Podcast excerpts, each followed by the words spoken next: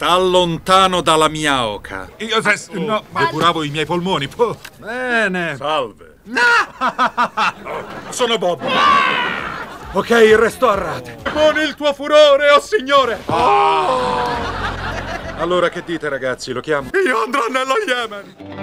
It's like you're always stuck in second gear. When it hasn't been your day, your week, your month.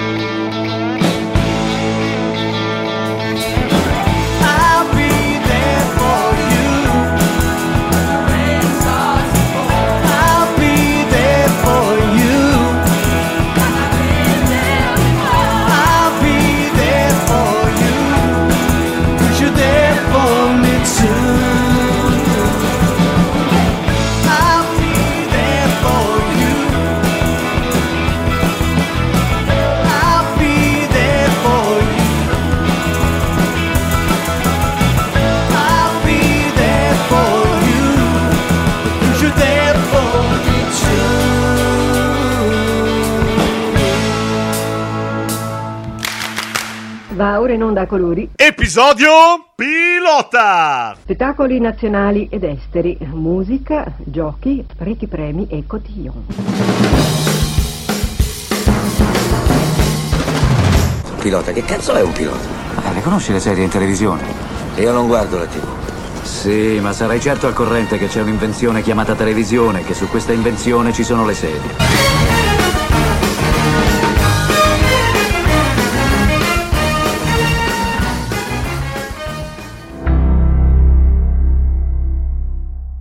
Eh, partiamo! Partiamo, pronti? Via! Via! Chi siamo noi? Chi siamo? Episodio pilota! Chi siamo noi? Episodio pilota! Eh! Abbiamo svegliato il gatto. We are back! Back again! E via! Evviva! Oh. oh! Siamo tornati! Siamo tornati! Oh, questa puntata... Quando te l'ho proposta ero molto gasato. Uh-huh. Mano a mano che la preparavo ho detto sì, che due coglioni.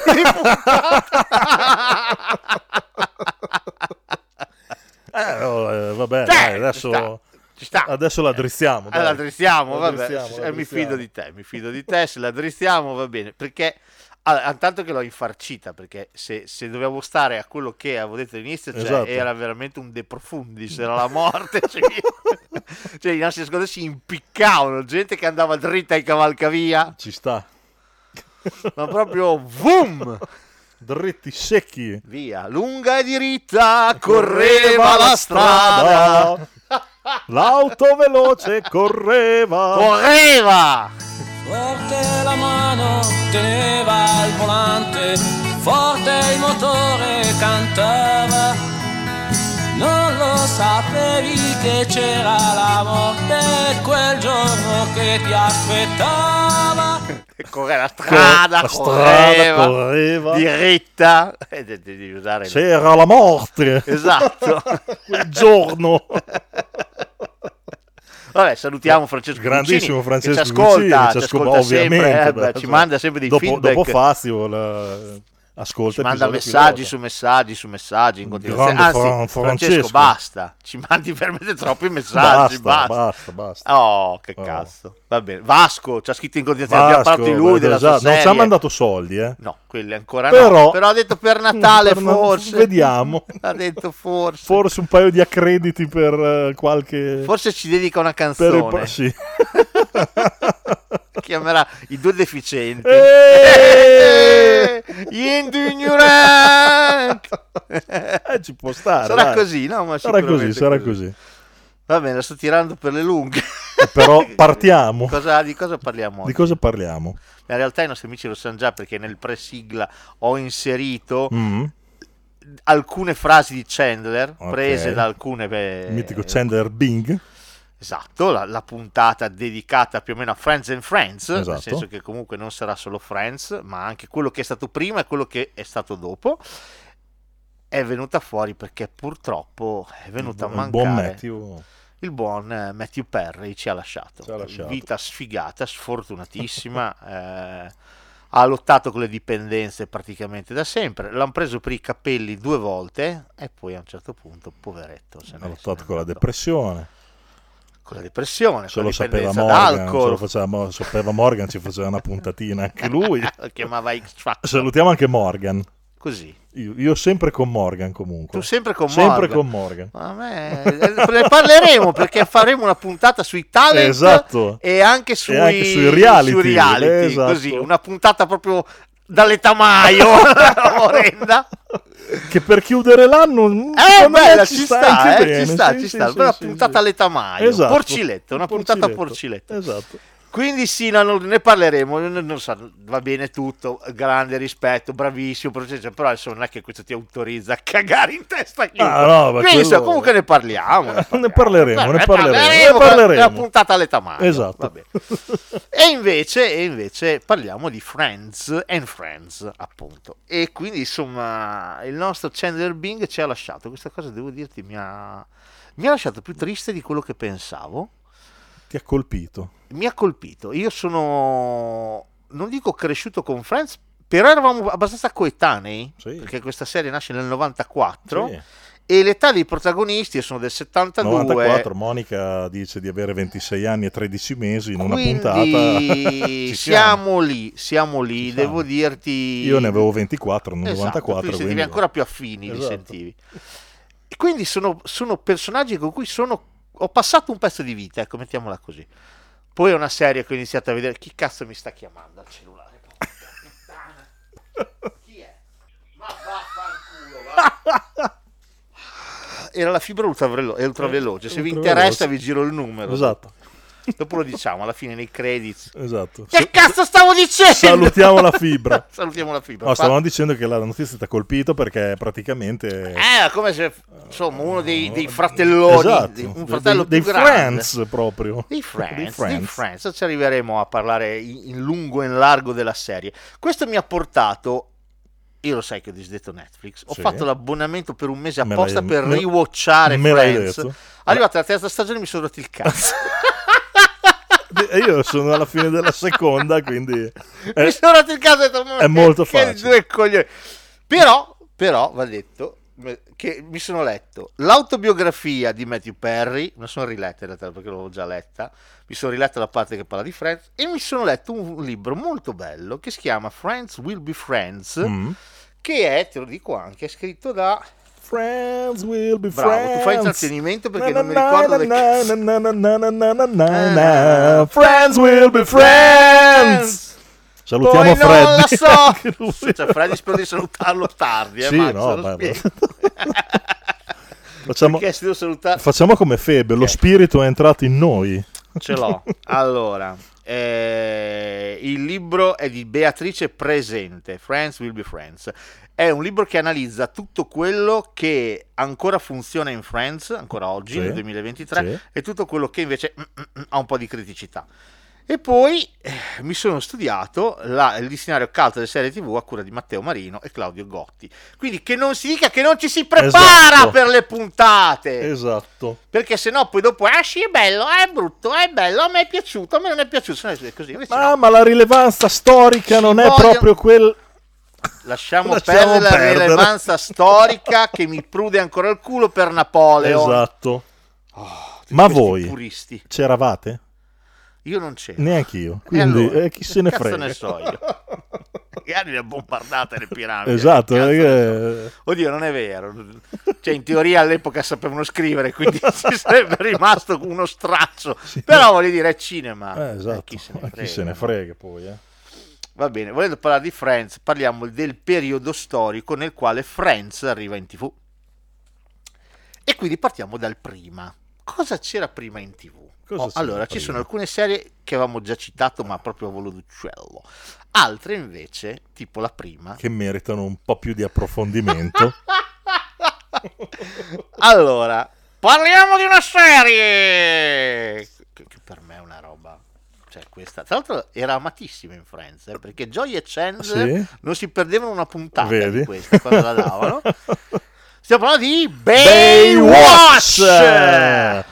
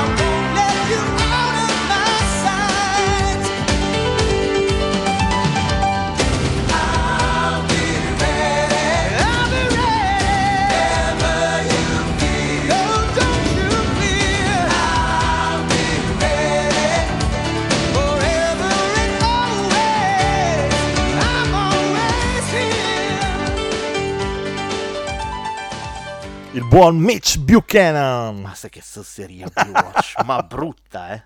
Oh, Baywatch nasce, debutta, non la guarda nessuno. Nessuno, yeah! Un flop della parola. Successone. Ma, ma Ma, ma, ma non paghi, non contenti, il, eh, lo showrunner dice no, per me questa serie dei numeri ha del potenziale, allora la compra, compra i diritti, penso per un dollaro, cioè per, o dieci dollari, o uno o dieci dollari, compra i diritti alla tivù che l'aveva prodotta, che è la, aiutami, Eh, N B C, la N B C gli compra i diritti e dice ah, la produco io, la distribuisco io. Perché? Perché si era accorto che la prima stagione andava molto forte in Europa. Noi gli scarti li prendiamo, li prendiamo vediamo, allora ricicliamo. Quindi chi, a chi chiede aiuto? A David, a David, a David, David dice, dai, produci anche tu.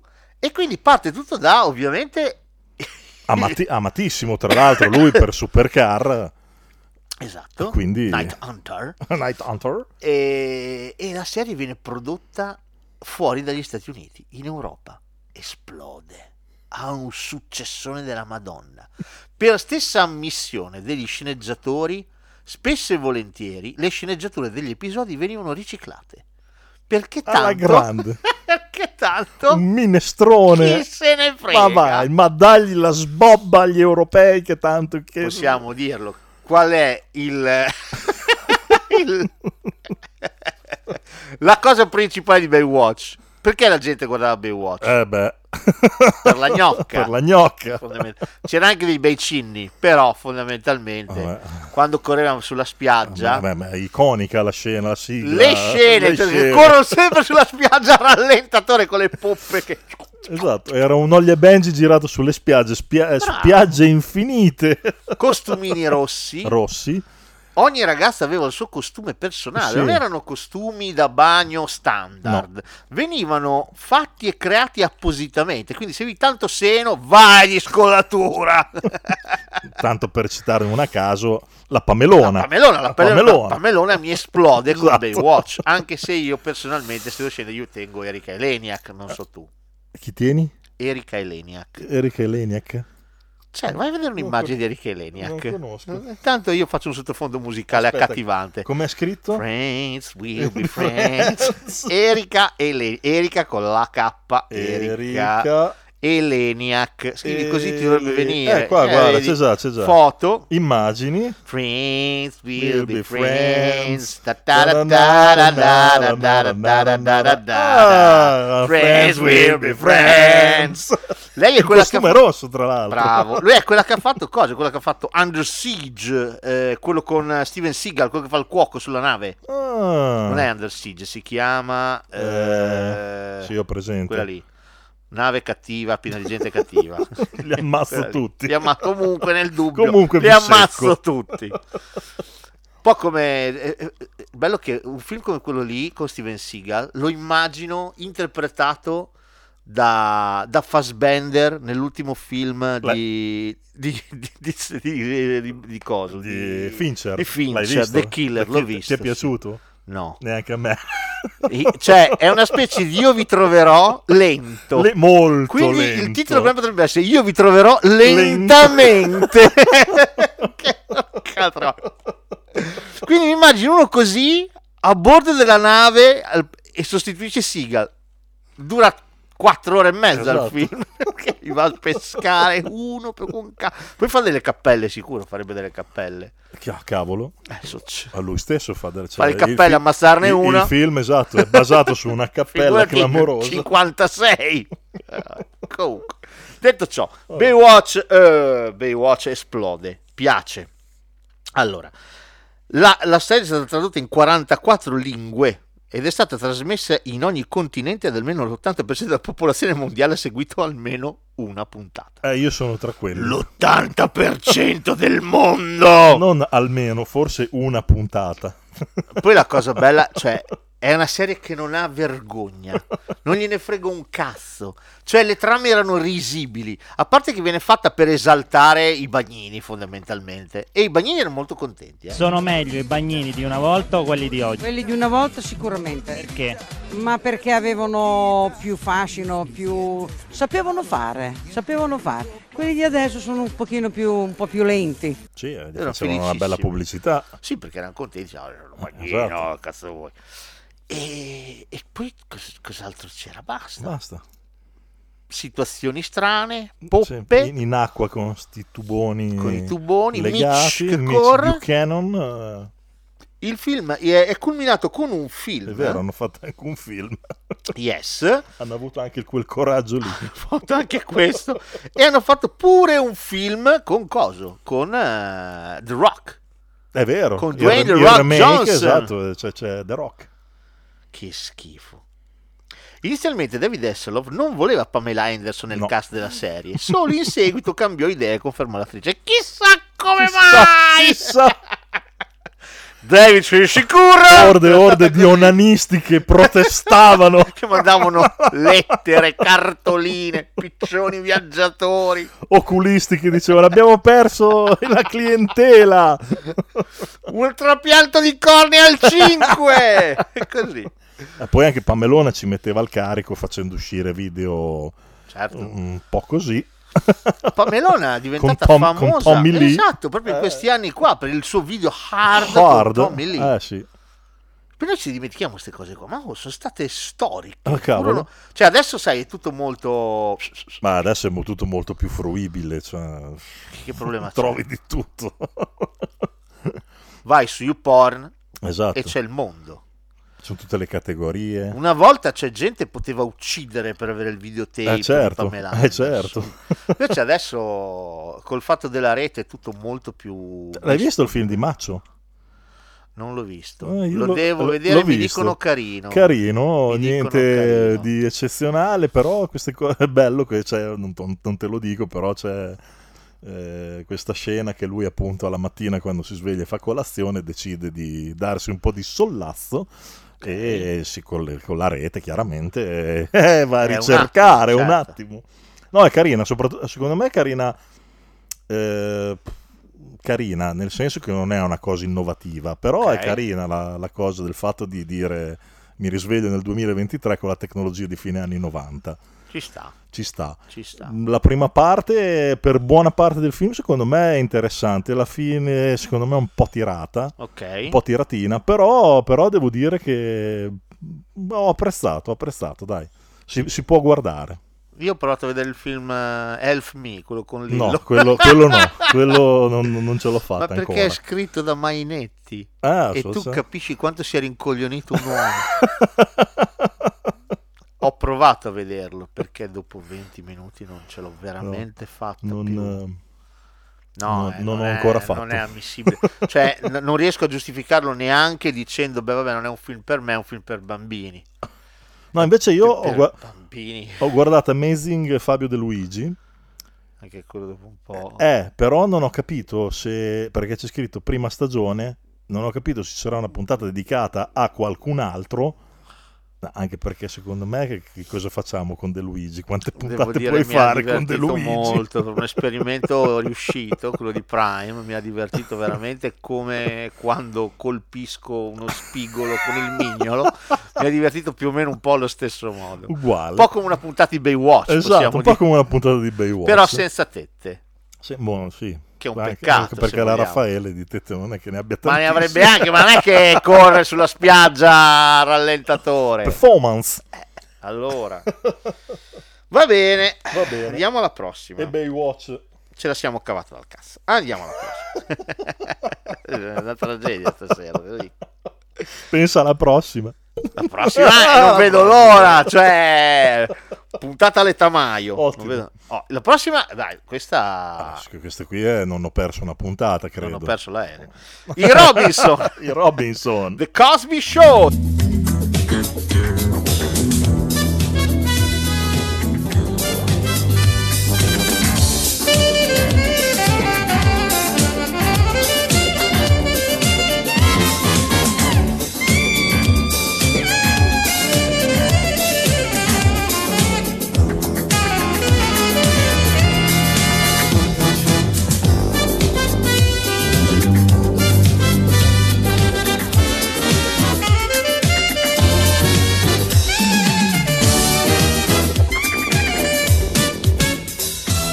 sitcom statunitense prodotta dal millenovecentottantaquattro al millenovecentottantadue. Grandissima ah, persona, Bill Cosby. No. Il padre che chiunque padre, di noi esatto, vorrebbe avere. Esatto. Il nonno che chiunque di noi vorrebbe esatto, avere. Esatto. L'avviso che Baywatch è dall'ottantanove al duemilauno. Dall'ottantanove al duemilauno. Do, do, a far vedere un cazzo. Non oso immaginare le ultime puntate. Mo porca puttana. Tra l'altro lui c'è sempre stato dall'inizio alla fine. David Hasselhoff. No, credo che lui sia cavato dalle balle. Ah, certo, ecco, punto. Anche perché anche credo che alla fine ce la faceva più. Sì, tra l'altro anche lui credo che abbia avuto problemi di prostata. Vari no, di prostata, quello ci può stare.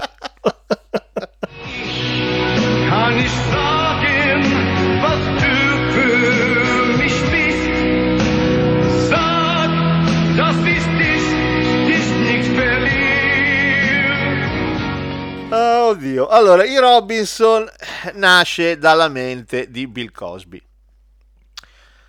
che eh, decide di mettere in scena una ordinaria, secondo lui, famiglia afroamericana, molto ordinaria, ma per quelli che conosce lui. Esatto. Perché mi risulta che nell'ottantaquattro facevano delle gran lingue lunghe, però non tutti. Cioè, qual è la genialità dei Robinson, se proprio vogliamo dire trovare un briciolo di genialità nei Robinson?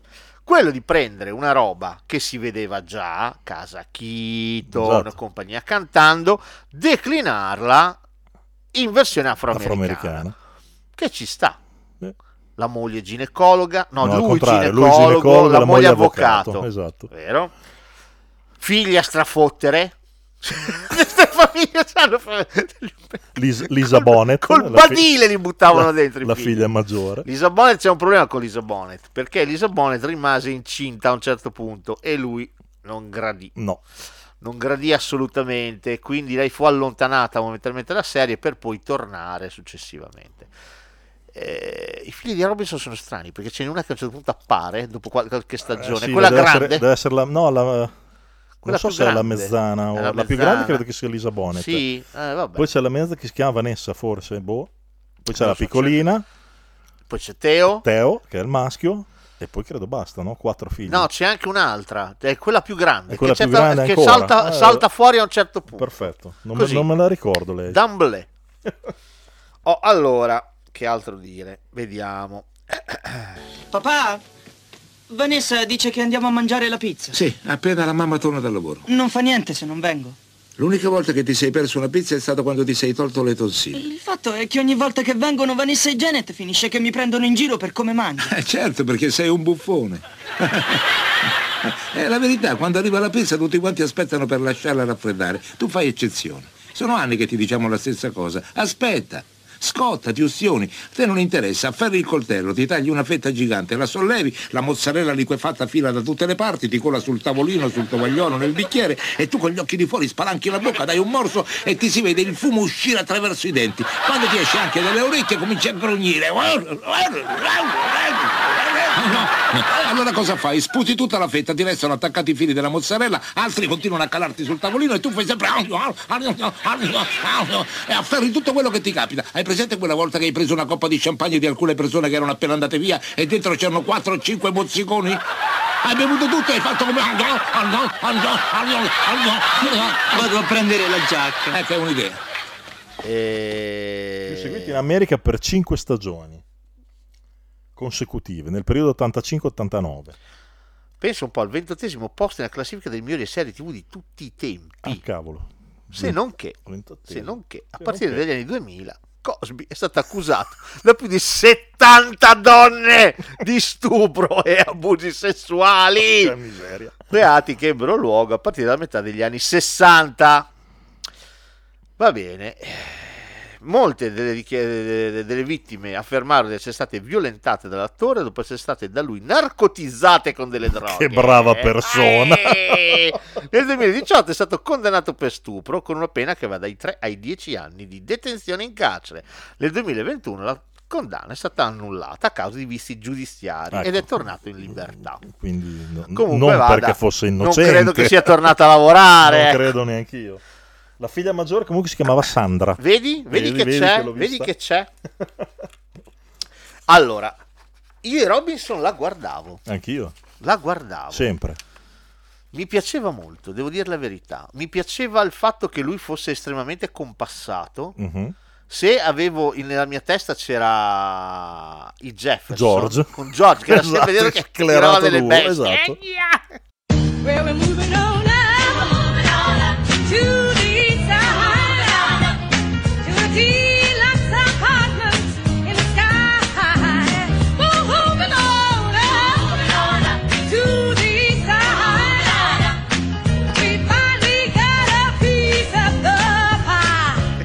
Si incazzava come un puma. Esatto. Ma un altro che mi faceva impazzire era eh, Sanford, Sanford and Son. Son. Mi piaceva da morire con Lamont, che era un demente. Esatto, sei Lamont. Un demente. Era bellissimo. Era. Mi senti, Elizabeth? Sto per raggiungerti, tesoro, con un bicchiere di vino in mano. Un po' la lui versione invece... afroamericana dei soliti idioti di Ruggero e, e Gianluca. se, se vuoi. Lui era compassatissimo. Sì, lui era tranquillo. Loro affrontavano qualsiasi problema, dalla droga, gente rimasta incinta, incinta. La sparatoria nella scuola, di tutto. Con una grande pacatezza, esatto. Col dialogo molto realistico. Il confronto. Il confronto che ci sta, sì, ed è educativo, certo. Però diciamo con uno scarso realismo, forse. Però a posteriori creata da lui con quello che si è imparato dopo, tu dici eh. ci sta. Però comunque Robinson era carina, era spassosa, era divertente, molto. Devo dire era molto divertente, ma poi anche i personaggi erano abbastanza azzeccati. La bimba piccola molto, molto simpatica. Teo era il classico giandone eh, adolescente. No, devo dire che la mamma era una gran bella donna. Col senno di poi, Robinson è la classica serie che se la rivedessi adesso penso che mi taglierei le vene più lunghe.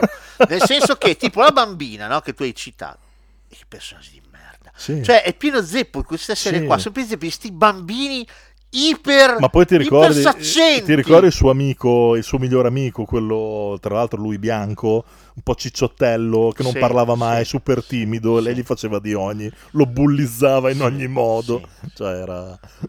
Io mi ricordo la puntata dove devono scegliere il pesce rosso. Ah, è vero. Che lei, lui racconta come lei sceglie il pesce. È vero. Che si chiama, allora Abramo è quello di Arnold. È vero, loro Abra- Abramo si chiama, il loro c'ha un nome strano anche loro. Non me lo ricordo. Tipo Isaia, c'ha un nome sempre biblico. Biblico, esatto. Costacinna che mette il, il retino e il pesce spicca fuori un balzo dall'acqua e va nel retino. È il pesce che ha scelto la bambina in realtà. Ah, roba allucinante. Vabbè, comunque, insomma, era appena semplice. C'era la cosa divertente, c'era la roba familiare, c'era la roba educativa. E ripeto, vista adesso per me è una serie su cui è passato troppo tempo, cioè è figlia di un'impostazione estremamente prosaica, schematica, eh, le battute forse fanno ridere ancora oggi, sì. Però l'impostazione, il fatto che tutto finisca sempre a tarallucci e vino, sì, non ci sia mai una crescita nella sono, serie. Sono d'accordo con te, nel senso che secondo me Jefferson, che è anche precedente, sì, ai Robinson, è chiaro che se la riguardi adesso lo vedi il tempo che è passato, lo percepisci, però secondo me è più, go- è più, sarebbe più godevole, è più godibile, è più sì, godibile. Sono d'accordo, è più godibile. Questa, questa secondo me può avere quel problema lì, e sottolinea col pennarellone grosso grosso troppe cose, e poi ha il problema che eh, questo può essere interessante. Se le altre serie televisive, Casa Keaton, compagnia, che hanno la stessa impostazione, mm-hmm, hanno un rapporto genitori e figli estremamente di crescita in contemporanea. Cioè nel senso c'è uno scambio sempre, sì, no? Sì, sì. Cioè eh, il figlio impara dal padre o dalla madre, e ma anche viceversa. Spesso anche i genitori imparavano qualcosa dal dei mondo figli, dei figli. Certo. Nei Robinson non è mai così. Mm, è vero. È sempre un rapporto in cui i figli imparano, ma questo perché era un'impostazione di Cosby, cioè Cosby voleva assolutamente che fosse così la cosa. Non credo che sia un modello vincente oggi. No, no, soprattutto oggi. Nel senso che è un modello troppo dogmatico. Eh, oggi come oggi è il dialogo che vince, ma deve essere un dialogo che ovvio ha dei limiti, ha, deve comunque porre dei paletti, ci certo, mancherebbe. però deve essere anche figlio di uno scambio, perché oggi come oggi, se no tuo figlio o tua figlia, se non hai questo tipo, diciamo, di impostazione, secondo me a un certo punto, poi col cazzo che ti viene a raccontare, se ne va per la sua strada. È stato bello rivederci. Va bene, ho il prossimo. Ah beh, le prossime le, le adoro da morire. Genitori in, in blue, blue jeans. jeans.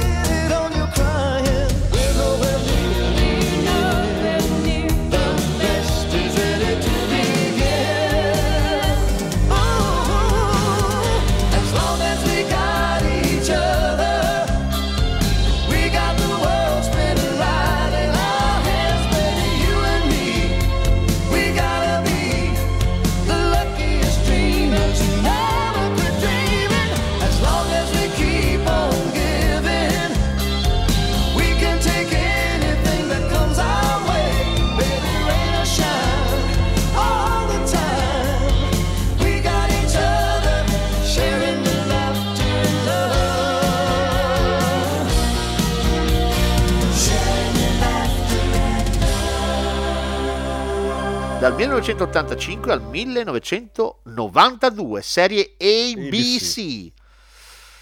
In Italia è arrivata nell'ottantanove, con calma, quattro anni dopo. Esatto. Porca puttana.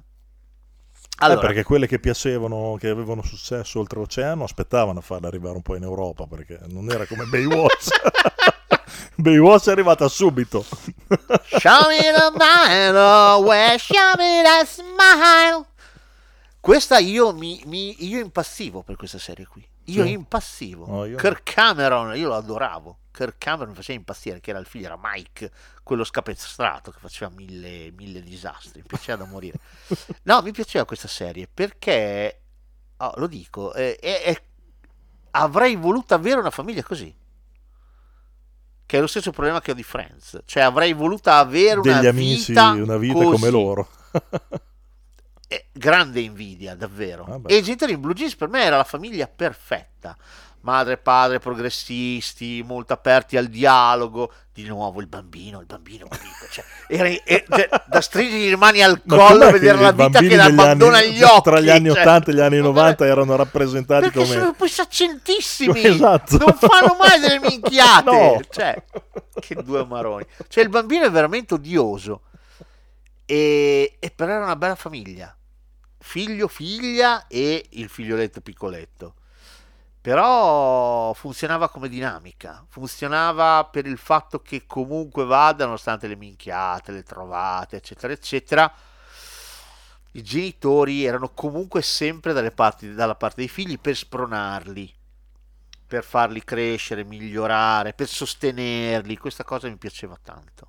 Mi piaceva tanto. Unico vero grande difetto di Genitori in Blue Jeans, Leonardo DiCaprio. Ecco. Te lo ricordi Leonardo DiCaprio? Sì, Genitori mi ricordo qual- qualche, qualche flash ce l'ho. Lui ha debuttato piccolissimo, sì, esatto. Era proprio un attore bambino, era un bimbo. un bimbo. Il problema è che loro lo adottano, lo prendono tipo dalla strada, da una, non mi ricordo, salta fuori questo Trinca.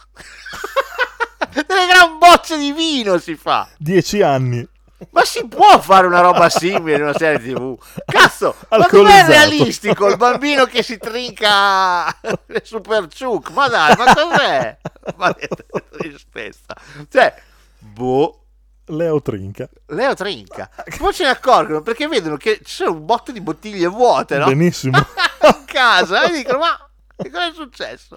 Tesoro, sei stata tu che è? Hai usato un po' il gomito? Io? No, no, no. Poi danno la colpa ovviamente a Mike, sempre. Ovvio. Salta fuori che è il nano. È il nano. È il nano che beve come, come un alpino. Appena becca una boccia, via, se la trucca. Oggi ci farebbero un prequel per vedere come è scivolato nel mondo dell'alcolismo a dieci anni. Che sarebbe anche interessante. È vero.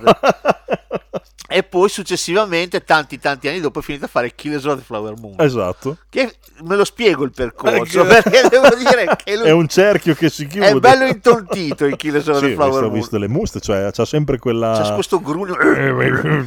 Poi lo stanno inculando tutti, tutti, chiunque abusa di lui sessualmente. Perfetto. Ma lui non si capisce se o è tonto e non lo sa, non se ne accorge, vabbè, o altrimenti è cattivo. Ma è un cattivo strano, perché mm. non ne ha voglia, è un cattivo no. svogliato, no. un cattivo che fa finta di essere buono. E il risultato è questo broncio perenne che lui ha, questo, sì, questo grugno.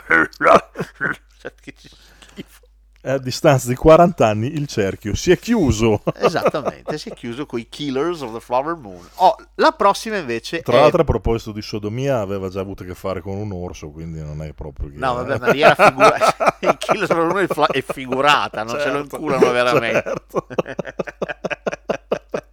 Non è un film porno, no.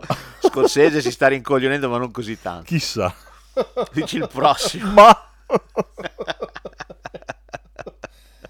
la prossima è Babysitter. Mai sentita nominare. Come no? no. Charge in Charge, non la guardare. Con Scott Baio!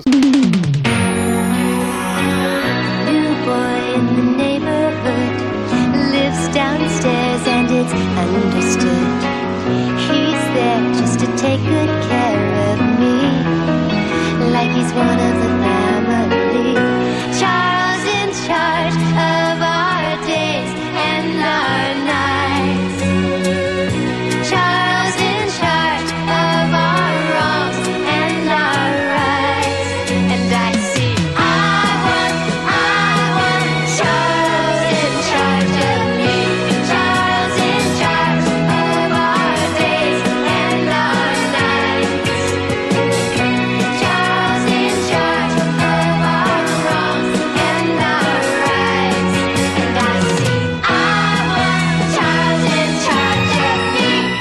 Baio, il mitico Chucky. Sì, tra l'altro la serie viene fatta appositamente. È uno spin-off, quindi non è proprio uno spin-off non dichiarato, okay. Nel senso che, visto in successione di Happy Days, questa è dall'ottantaquattro al novanta. Mm-hmm.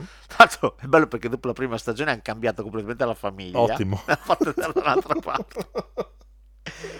E sì, è una specie di spin-off di, di Chucky, perché già eh, allora penso che Happy Days sia la serie che ha avuto più spin-off in assoluto, è probabile, perché Mork e Mindy nasce da lì, la Verna e Shirley, Shirley nasce da esatto. lì, eh, hanno fatto una serie anche su Chucky, mm, sì, infatti l'hanno fatta una, una fatto serie, una per serie quello che Chucky. Dicevo, e poi arriviamo a questa che non è uno spin-off, però ufficiale. Per confondere le cose, dalla seconda stagione prendono come attrice che fa sua mamma la sorella di John Travolta, che faceva veramente la sua mamma in Happy Days, in Happy Days e nella serie quella con Chucky. Ah, ok. Ah, quindi proprio quindi per dire, ma c'hanno, non è lui, eh, però, però potrebbe, però guarda potrebbe, caso anche la mamma, eh.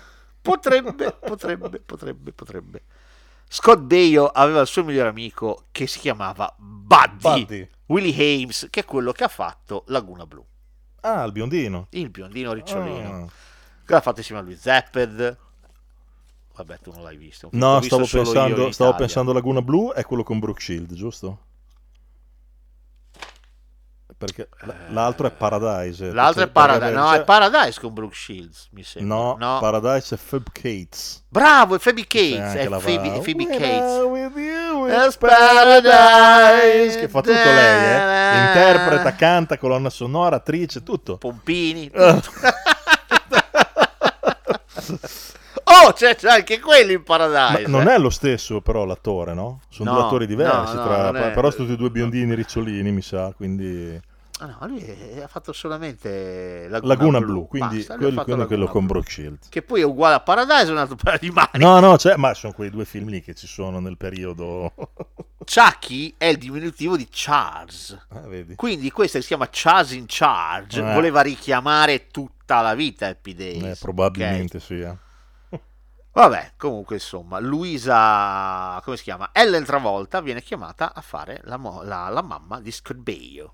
Questa è una serie carina, lui fa il ragazzo alla pari fondamentalmente, lavora in questa famiglia come babysitter, babysitter. come direbbe il, il titolo i- italiano. In realtà non hanno bisogno troppo di babysitter, perché di piccoli ce n'è uno e basta, tutti gli altri sono molto grandi, quindi non ho capito che cazzo ci sta a fare questo. Cioè, anche perché di nuovo stiamo parlando di famiglie con tipo quattro fratelli. Esatto. E il piccino piccolo qua com'è? Cagacazzo anche lui? Non o... c'è un cino una cina, vabbè. Però sempre cagacazzo. Eh beh, certo, il ruolo era quello. qui c'è pure il nonno della seconda stagione, quando cambia famiglia c'è il nonno che è un invasato, bellissimo, della marina, quindi è sempre, cioè, ogni... adesso mi dispiace perché sto rovinando la mia infanzia, però queste serie qua che mi divertivano, e forse mi divertivano più per la sigla che per altro, nel senso che era una comfort zone, cioè tu accendevi e dici, ah, vedo Genitore in Blue Jeans, ah, vedo Charles in Charge, ah, vedo Baywatch, basta, no, ah, quello non lo dicevo, poi mi facevo, ah, cambiava il pena, esatto, cambiavi là. Però voglio dire, erano serie che riviste adesso o pensate di nuovo adesso erano veramente molto lineari, molto semplici, molto basiche. Cioè il nonno appassionato di marina, ogni tanto, cioè stava sempre nel suo studio, non usciva mai, ogni tanto usciva, diceva una minchiata che riguardava la corazzata Indianapolis e poi tornava via. C'aveva il suo cazzo di cappellino da, da marinaio, c'aveva, era lì che costruiva gli incrociatori, costruiva le, le portaerei, i modellini, bellissimo, e ogni tanto veniva fuori e andava via.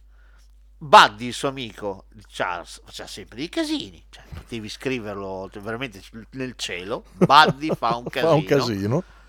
E poi era così, sempre, sempre, sempre. I personaggi resettavano ogni puntata, sembra un videogioco, cioè ogni volta sei arrivato lì, frum, torni indietro e più o meno devi sempre riaffrontare le stesse rotture di coglioni. Cioè non c'è evoluzione, è difficile che ci sia evoluzione orizzontale. Ma tante, secondo me, di eh. serie che guardavamo negli anni settanta ottanta più che altro sono, sono così.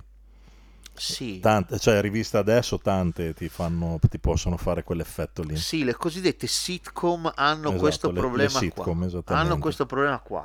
Hanno un tipo di, eh, di struttura che evolve molto lentamente, che è un problema che ha anche Friends per certi aspetti, che le cose succedono, però di solito succedono sul finale di stagione, a metà stagione, per dare un po' di ciccia. Sì. Ma altrimenti è sempre estremamente verticale. Le serie verticali non mi dispiacciono, però devo sapere che sono verticali. Le, le sitcom sono strane, sono uno strano ibrido, perché vorrebbero essere verticali, e lo sono, contemporaneamente hanno un po' di ambizione orizzontale, quindi ogni tanto i personaggi fanno cose. Si evolvono. Poi cosa fanno? In queste serie qua c'è sempre tipo la puntata che vanno in viaggio. Quelli che prendono... la puntata in esterno, tra virgolette, in esterno, che vanno alle Hawaii, vero, vanno a Pasadena, che cazzo vuoi tu, c'è sempre la puntata in esterno. Buh. Buh. Quindi ripeto, non voglio rovinare la mia infanzia, però queste serie qui, che forse non è un caso che nessuno rende disponibile su nessuna ah. piattaforma di streaming, perché forse non le vuole più nessuno, forse Netflix dice col cazzo che pago per metterti a disposizione Baywatch, per mettere a disposizione Genitori in Blue, Genitori Jeans, in Blue Jeans, nel senso che è la classica cosa che secondo me guarderebbero eh, di primo acchito in tantissimi, poi dopo cinque puntate sì, smettono sì, di guardare, si rompono le scatole e basta, rimangono, è roba che, che, che purtroppo è vecchia, è vecchia, cioè siamo abituati, il mondo delle serie poi è esponenzialmente è esploso, forse ancora più del cinema.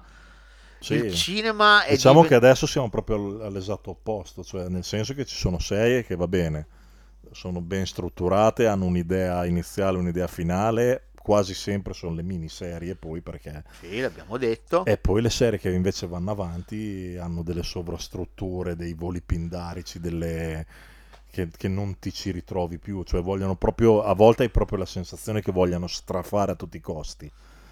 Eh... Sì, ignari del fatto che comunque lo scroto ha una portabilità, cioè a un certo punto esatto. esplode. Una volta, una volta erano quelle, e adesso invece è proprio così, cioè tutto, tutto, tutto no, pompato, ma... tutto. Eh, sono figli dei tempi. Al top. Sono Però dei guarda, tempi. Posso dire, eh... poi passiamo alla prossima.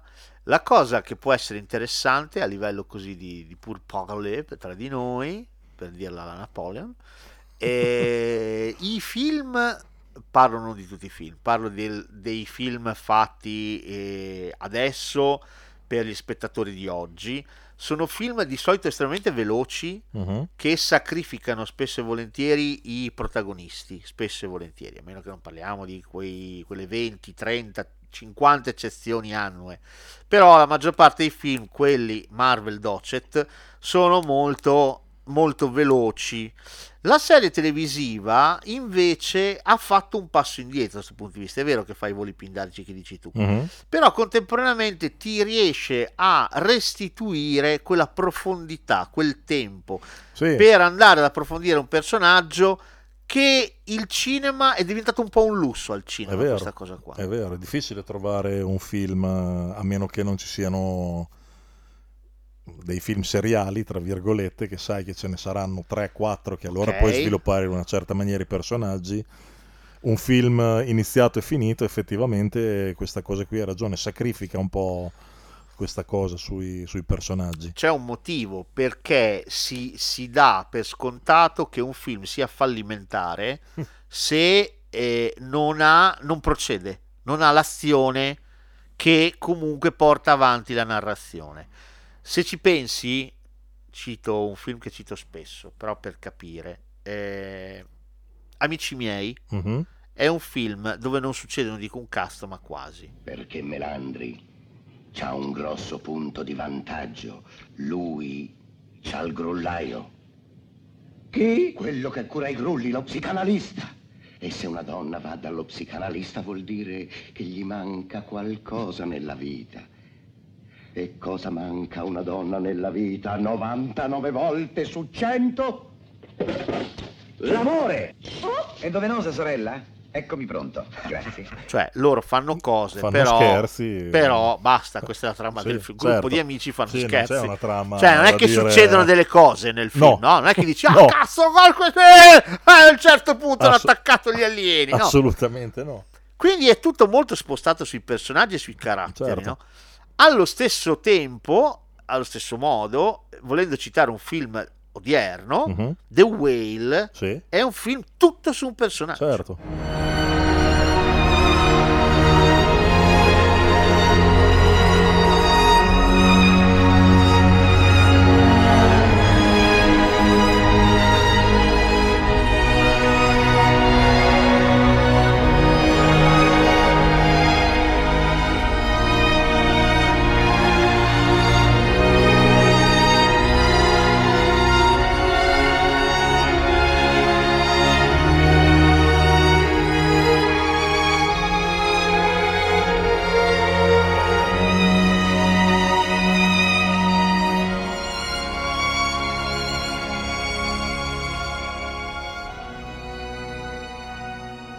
Boa Paura è un film tutto su un personaggio, mm-hmm. che devo ancora vedere, però Boa Paura ho paura che tu guardi Boa Paura sì, sì è un film particolare.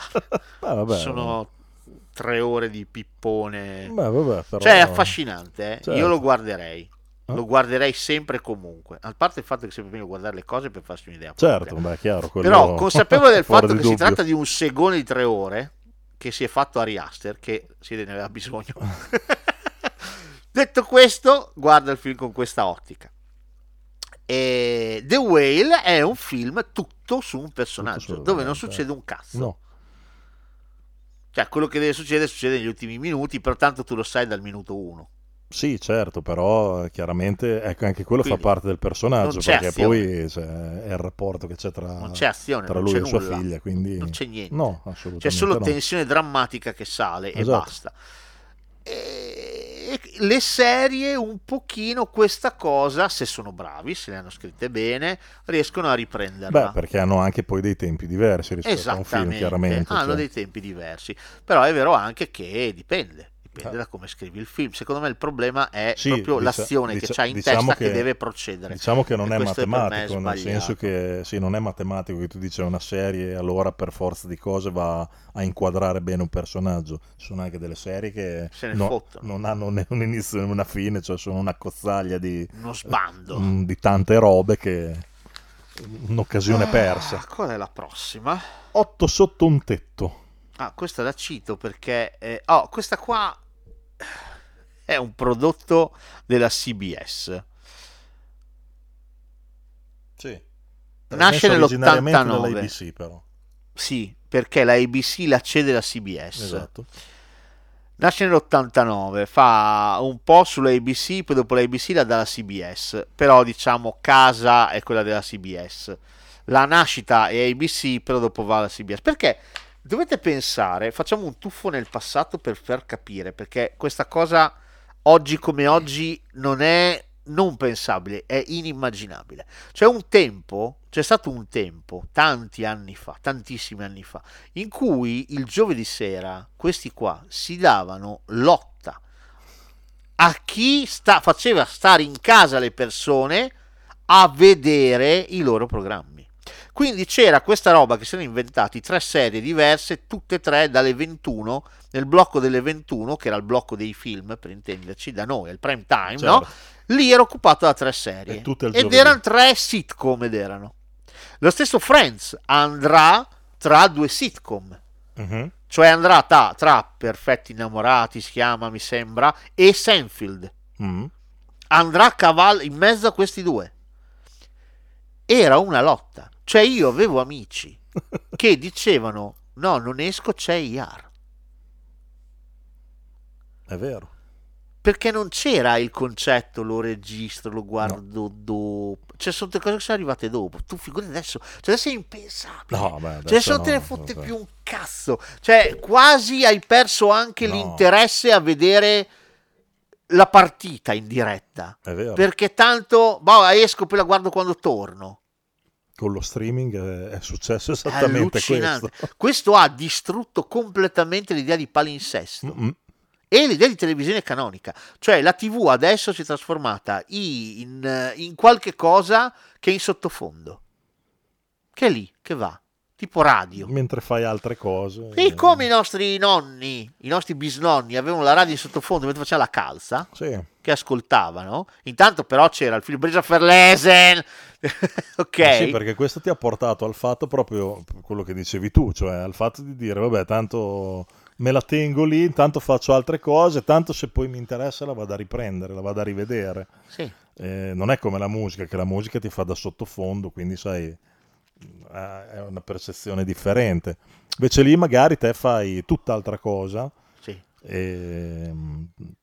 ce l'hai in sottofondo, ogni sì. tanto butti un occhio, se proprio proprio ti c'è la parte che ti interessa, pensi sempre vabbè ma tanto se me la, la perdo poi la recupero la recupero stop, torno indietro, torno all'inizio, ma già fine. Tu sei avanti, nel senso che stai facendo un concetto dello sto guardando via streaming. Esatto, quello che dico io è proprio come adesso la tivù, la tivù normale mm-hmm. ah, che la tivù sia generalista proprio, esatto, come okay. queste queste sono certo, tivù certo, generaliste tivù generaliste hanno dovuto ripensare completamente il concetto di intrattenimento, quindi sono diventate Eh, un qualche cosa per le casalinghe, per le nonne, i nonni, vero.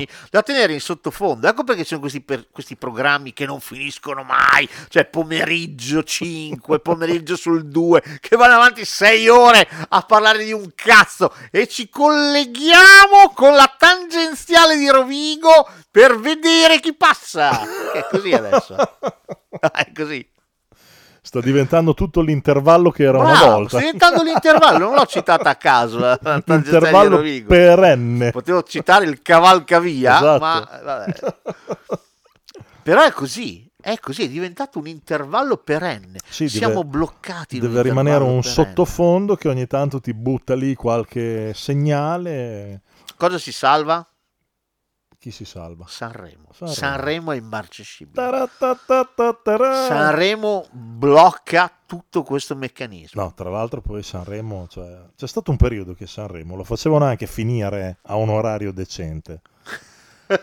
Cioè entro mezzanotte. Quanti anni sono passati? Beh, un bel po'. trenta. Però c'è stato un periodo che cavolo dicevi vai uno via l'altro, ta ta ta ta, entro undici e mezza, mezzanotte vi buttiamo a letto tutti.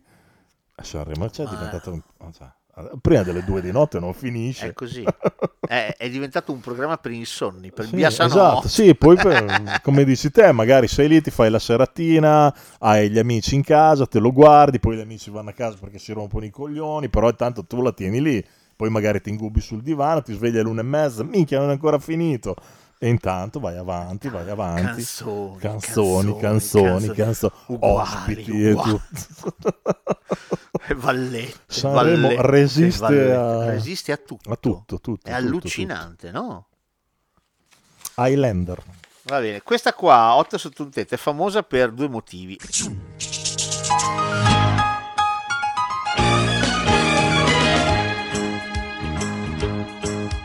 It's a rare condition this day and age to read any good news on the newspaper page. And love and tradition of the grand design, some people say, is even harder to find.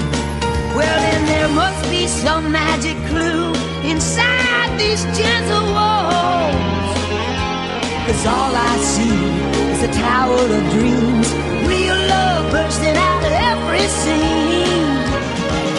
As days go by, it's the bigger love of the family.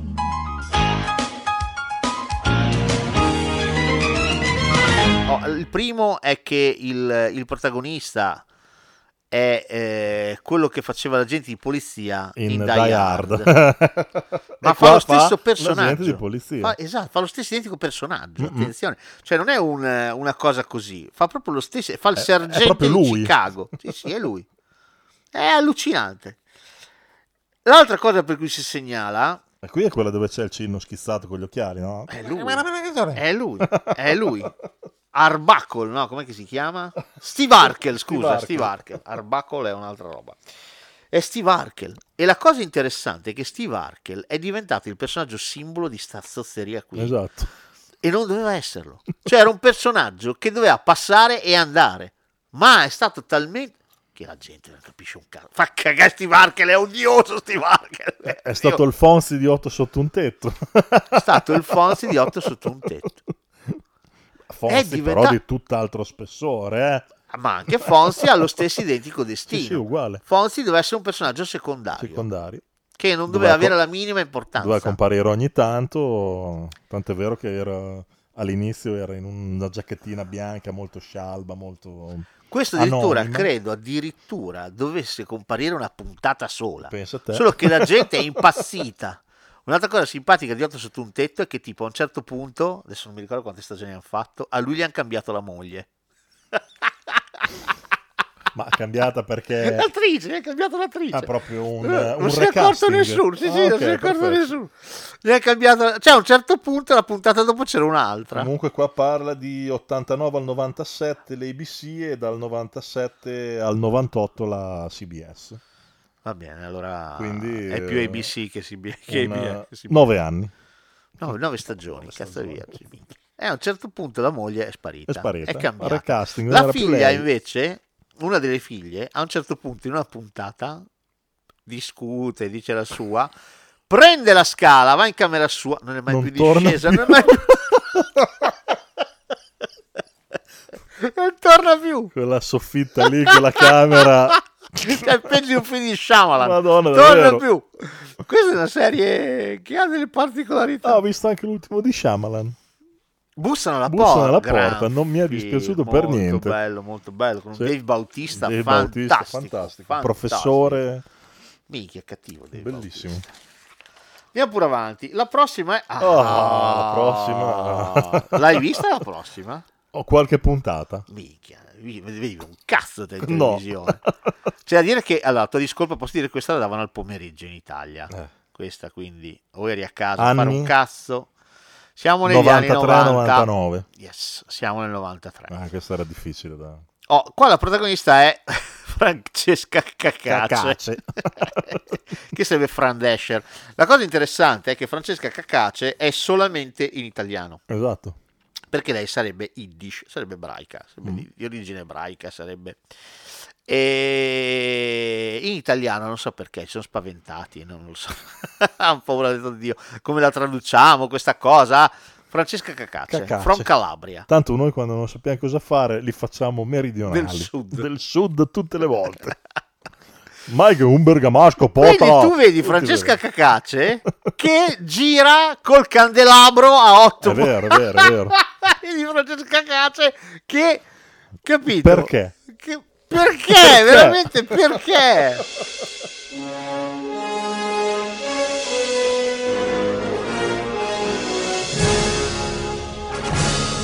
Sono lo Yussi del futuro. Non abbiamo detto il titolo della serie. La Tata! La Tata!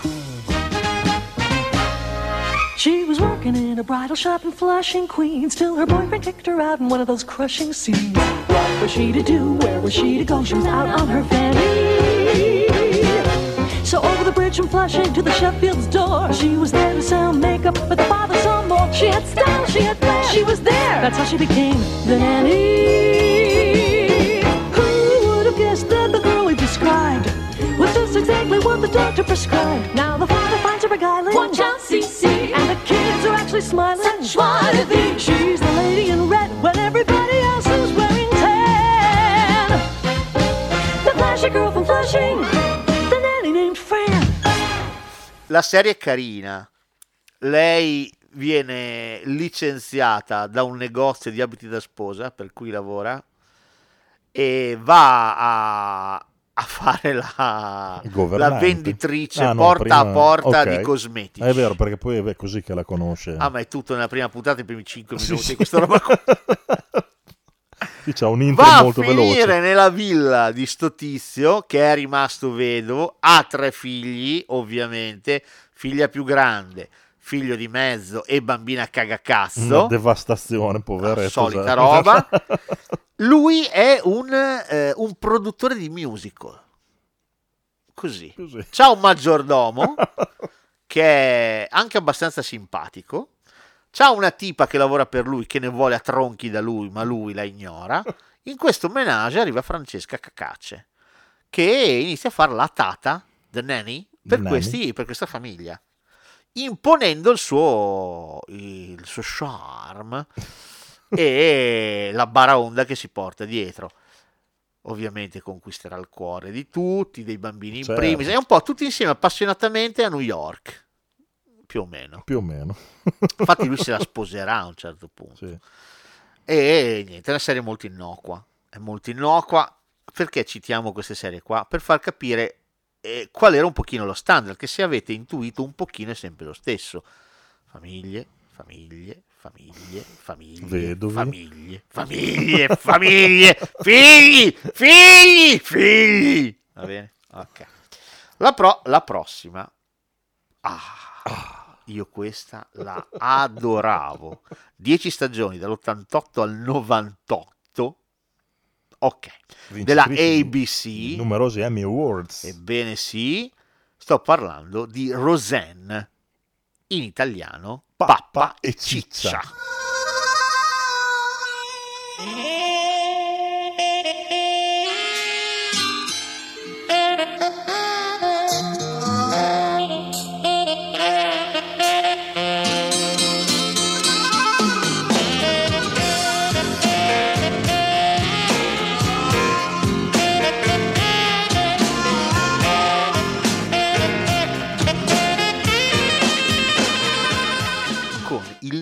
Con Roseanne Barr, Roseanne Barr e con John Goodman. Esatto. Questa è una serie, se Dio vuole, diversa. Allora, loro non hanno un soldo che si sbatte nell'altro. A differenza di tutti questi qua, che erano ricchi che cagavano oro. È vero, perché fino adesso non l'abbiamo detta, non anche l'abbiamo quella cosa detta, lì. Erano tutti, tutti perlomeno benestanti. Pure sto qua che faceva il sergente a Chicago, e quanto cazzo avrà guadagnato? Esatto. Cioè, otto figli e, e viveva in una casa. Quello che... Vabbè. E invece in Pappa e Ciccia loro c'hanno le pezze al culo, cioè loro sono proprio lì che devono fare i conti su che bolletta pagare, proprio pesare i soldi per... Questo è molto interessante, questo si deve a Roseanne Barr che scriveva la serie. La serie ha avuto un reboot, è uscito qualche anno fa ed è stata cancellata perché Roseanne Barr ah, ha fatto eh, dei commenti, un'alzata di testa ha avuto, ha fatto dei commenti poco simpatici, ne avevamo già parlato anche sì, nella... su... ha dato della, della babuina tipo a una dello staff di Obama credo. Benissimo, no di, di scusa di Biden di perché Biden. Lei era pro Trump tutta la vita, lei era pro Trump tutta la vita e quindi ha detto che questa, che questa qua sarebbe stata un'ottima comparsa nel pianeta delle prob- scimmie probabilmente alla vicepresidente. Può essere. Sì, mi, sem- Può essere. mi sembra di ricordare Può che essere. sia verso di lei. Comunque fu una roba un pochino che la, la rete disse brava! Complimenti! La sera, cacciata a calci in culo. Eh, ciò non toglie che Pappa e Ciccia è una serie bella. È una serie bella da vedere perché anche qua di nuovo torna alla storia che sono del sud. Quindi lei è Annarò. La chiamano Annarò. La chiam- si chiamerebbe Roseanne Annarò. Ah, siamo... eh, va bene. Così, lui è Dan e lei è Annarò. E lei parla tutta così. È vero. Ma porca puttana. E... Però devo dire, i problemi sono problemi veri. La mancanza dei soldi, la droga, le gravidanze, quelli sono cazzi veri. Non sono, non sono robe da sistemare con un buffetto di, di Bill Cosby. Esatto, dai, non c'è brava. problema, vai nella tua camera, anche oggi hai imparato una lezione, eh? Aspetta, ehi, che bel culo che hai, vieni qua. Okay, okay. Va bene, questo no, questo era, era figa, questa era una gran serie, era, io Vita mi, mi spanciavo, io mi divertivo da morire, cioè John Goodman e lei erano meravigliosi, anche perché erano una coppia reale, vivevano in una casa che faceva cagare, avevano una cucina che faceva cagare, era sempre l'ercia, cioè avevano le, le buchi di bollette così, lui era grasso, grasso come un canotto, ticcio, lei, lei idem, era uno scaldabagno, erano meravigliosi, erano meravigliosi. Quella è stata una serie che è riuscita a fare un passo in più, a iniziare a stravolgere quello che era il, il canonico, esatto. Il normale. Va bene, la prossima. Oh, tutti amano Raymond. Oh, questa c'è su Prime, se volete farvi del male. Tutti amano Raymond. Everybody Loves Raymond, serie televisiva statunitense, nove stagioni, trasmessa negli Stati Uniti dalla C B S dal novantasei al duemilacinque. La serie è interpretata, scritta, diretta no, da Ray Romano. Va bene? Hi, I'm Ray and I live here in Long Island with my wife Deborah. She's great with the kids, the house, everything. Oh, I don't know how she does it. We've got a daughter, Allie, and twin two-year-old boys. It's not really about the kids. My parents live across the street. That's right. And my brother lives with them. Now, not every family would go by on a conveyor belt for you, but mine would because... Everybody loves Raymond. Yeah, yeah, yeah. Al concept di questa serie è... Lui è Raymond, abita con sua moglie, mm-hmm. ha due bimbi piccoli stavolta, non sono, non ha varie pezzature come le altre famiglie. Questo c'ha due gemellini piccini. Okay. Il suo problema qual è? Che di fianco a casa loro ci abitano i suoi genitori, mm. di lui. Il papà è Peter Boyle, mm. Frankenstein Junior Sì. Okay. E... E, e sono degli impiccioni di merda, sono sempre, sono sempre in casa loro, tutti i giorni. sempre in casa loro, sempre. Ottimo. Tra l'altro non bussano neanche, entrano proprio così. Perfetto. La moglie di lui, sapessi com'è contenta, ah, la moglie di Raymond proprio eh, fa i salti di gioia. Eh, la serie è carina, è piaciuta molto, se non avrebbe avuto nove stagioni, ah, certo. È piaciuta moltissimo. Eh, piacevano le dinamiche familiari che andava a rappresentare, questi genitori impiccioni, se ci pensi dava un altro spaccato di nuovo di quello che è il, il, il grande menhir della, della società occidentale, la famiglia, certo. No? La famiglia è qualcosa di intoccabile, la famiglia è la famiglia, mia madre, madre. Okay. Madre, e madre. Lì era quello, li spostava sui genitori, cioè c'è un problema genitori. Andiamo a eh, parlare delle dinamiche che sottendono i rapporti di coppia e il rapporto con i suoceri. Devo dire, la serie è anche divertente. Se la guardi, ho visto qualche puntata, l'ho rivista anche recentemente per preparare questa tragica puntata e devo dire non sono neanche male, sono abbastanza divertenti. Eh, di nuovo, il problema è che è passatissima pure questa. Nonostante che sconfini già nel duemila, negli anni duemila. Però è passatina, eh. è passatina, le dinamiche sono molto cambiate, c'è il fratello di lui che è insopportabile, fa il poliziotto, parla tutto così. Raymond, eh, ciao Raymond. Boh, vabbè. Eh, però è divertente, non è male, non è male, è divertente, soprattutto vedere questa suocera in piccione, cioè mai i cazzi suoi, devo dire, secondo me molti ci si riconosceranno. Penso anch'io. Una cosa divertente che ha Peter Boyle, il nonno, appena entra in casa, cioè i gemelli stanno dormendo nelle loro camere tranquilli, lui va a svegliarli. C'è un cagacazzo fotonico, cioè chi ha dei figli sa che quando dormono, cioè cascasse Dio, cioè mai svegliarli, il nonno li va a svegliare e poi li eccita, no? Li sovreccita. Perfetto. La fantà quando torna i genitori, eh, gioia. Vabbè. Va bene, stiamo per arrivare a Friends, siamo quasi lì. Il prossimo è Frasier, dal novantatré al duemilaquattro, è uno spin-off di Cin Cin Frasier.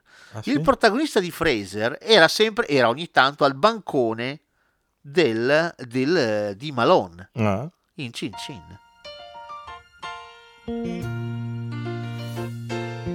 Making your way in the world today takes everything you've got. Taking a break from all your worries sure would help a lot. Wouldn't you like to get away?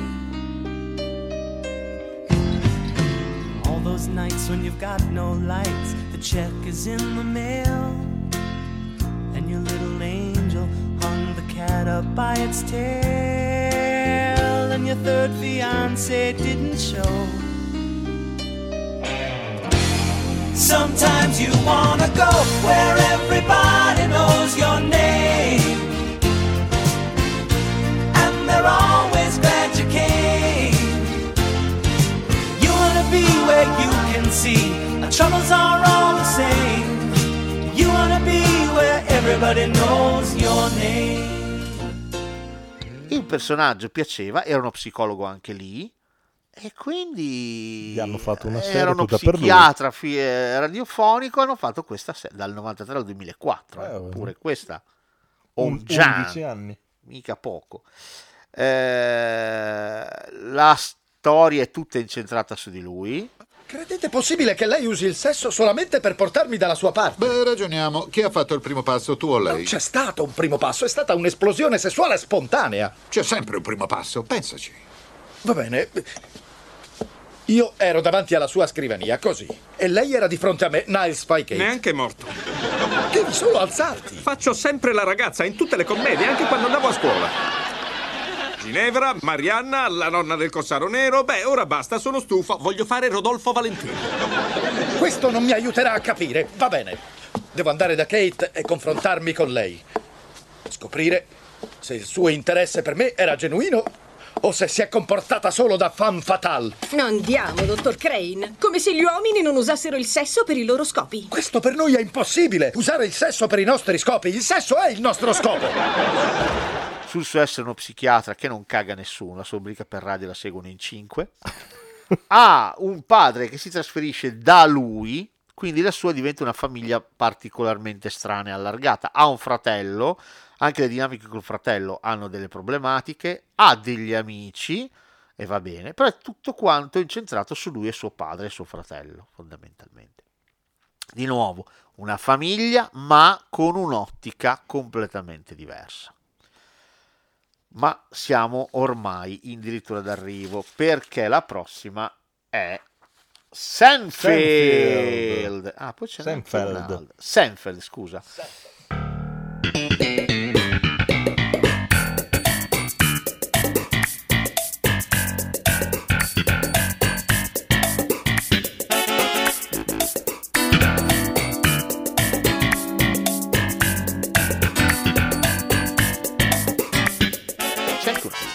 Dopo, ma perché così mi faceva ridere citare altre due altre due cazzo altre due ah. È che questa è la tenda, l'ultima tendo a dimenticarla perché non l'ho veramente mai cagata. Oddio, so, per me era odiosa. Sì sì, era una roba che non si guardava.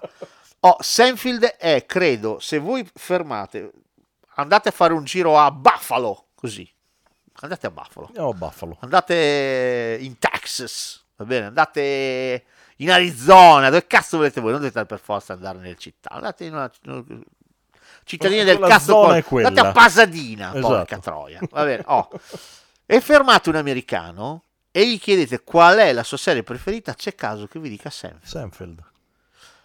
ho Seinfeld, che è durata otto sta- nove stagioni, nove scusa, stagioni. E la serie, la eh, N B C ha implorato Seinfeld a fare la decima, gli voleva dare anche pancreas, reni, tutto quel cazzo, ma lui niente, va bene, niente.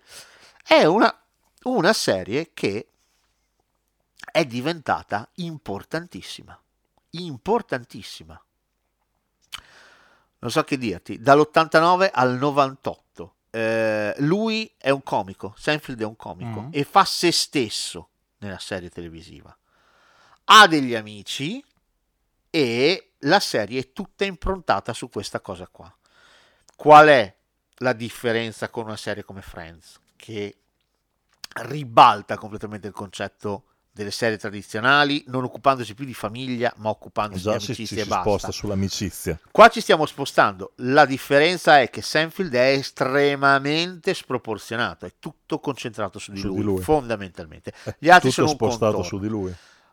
I sei di Friends hanno di buono che gli autori sono riusciti a mantenere un livello estremamente equanime, sì, è vero, come temi, minutaggio, battute, tutto.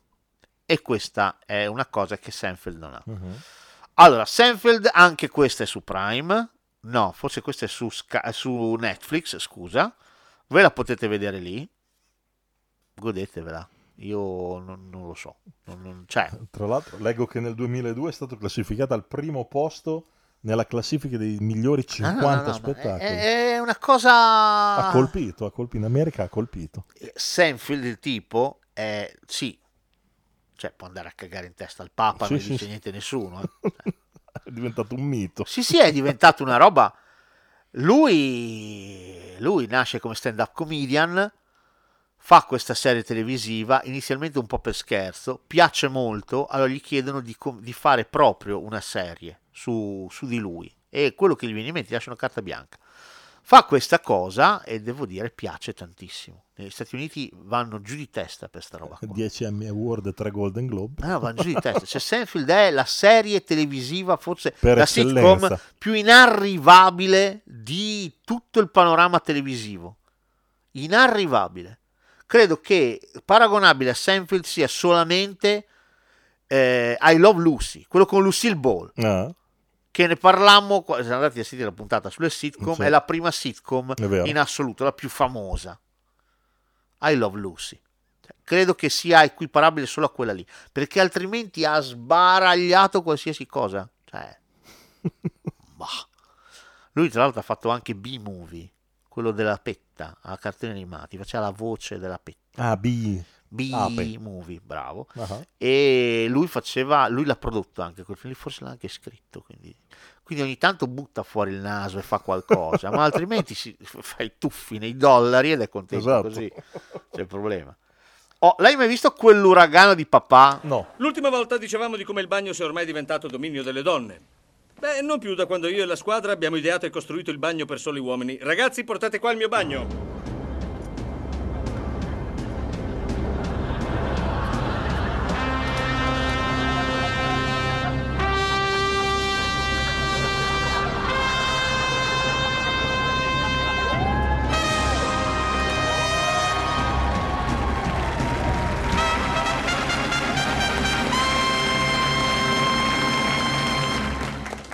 Bagno del maschio, acciaio inossidabile, pensate al cento per cento, esatto, il rifugio del maschio, il suo club privato.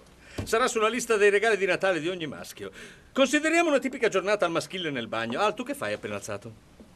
Dico a me stesso, oh stupendo, un'altra magnifica giornata da passare fianco a fianco con te. Che fai subito dopo, Al? Penso di darmi malato, Tim. Questa, questa pensavo l'avessi vista, no. duecentoquattro episodi. Questa c'è cosa? C'è Till, Tim Allen. Ah sì, Tim... ah allora forse qualcosa ho visto. È quella che lui fa il tutto qua, a fare, qua, la giusta puntata, tutto. Sì, sì, sì, sì, sì, sì, sì qualcosa questa ho è visto. Una serie idiota, però è divertente. Beh, Tim Allen è abbastanza idiota. Lui eh, è veramente idiota. Lui fa, questo cazzo aggiusta tutto che non sa aggiustare un cazzo. Quindi è sto programma televisivo, ma c'è sempre il suo compare. Beh. Che è sempre in camicione di flanella ed è lui che aggiusta tutto al posto suo. lui come un ghengo, quello che fa si distrugge, però lui è bello perché lui è impassibile, oh, pensaci tu, e lui si mette lì e aggiusta, è veramente carino. Ed è questo programma televisivo che lui ha, ovviamente ha una casa, una moglie, dei figli e bla bla si, bla bla si bla. Ritorna alla famiglia. Questo ha avuto talmente tanto successo che da noi in Italia lo facciamo la mattina, eh.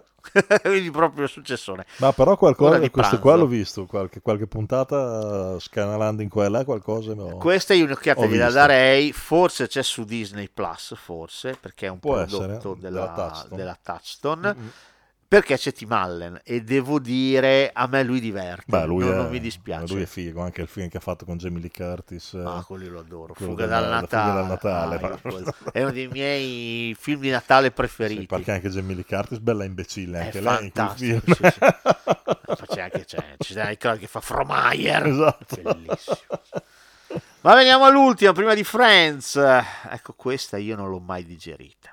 millenovecentonovanta, creata da Andy e Susan Borowitz, interpretata da Will Smith, Willy il principe di Bel Air. Hey, questa è la maxi storia di come la mia vita è cambiata, capa volta sotto sopra sia finita, seduto su due piedi qui con te, ti parlerò di Willy, superfico di Bel Air.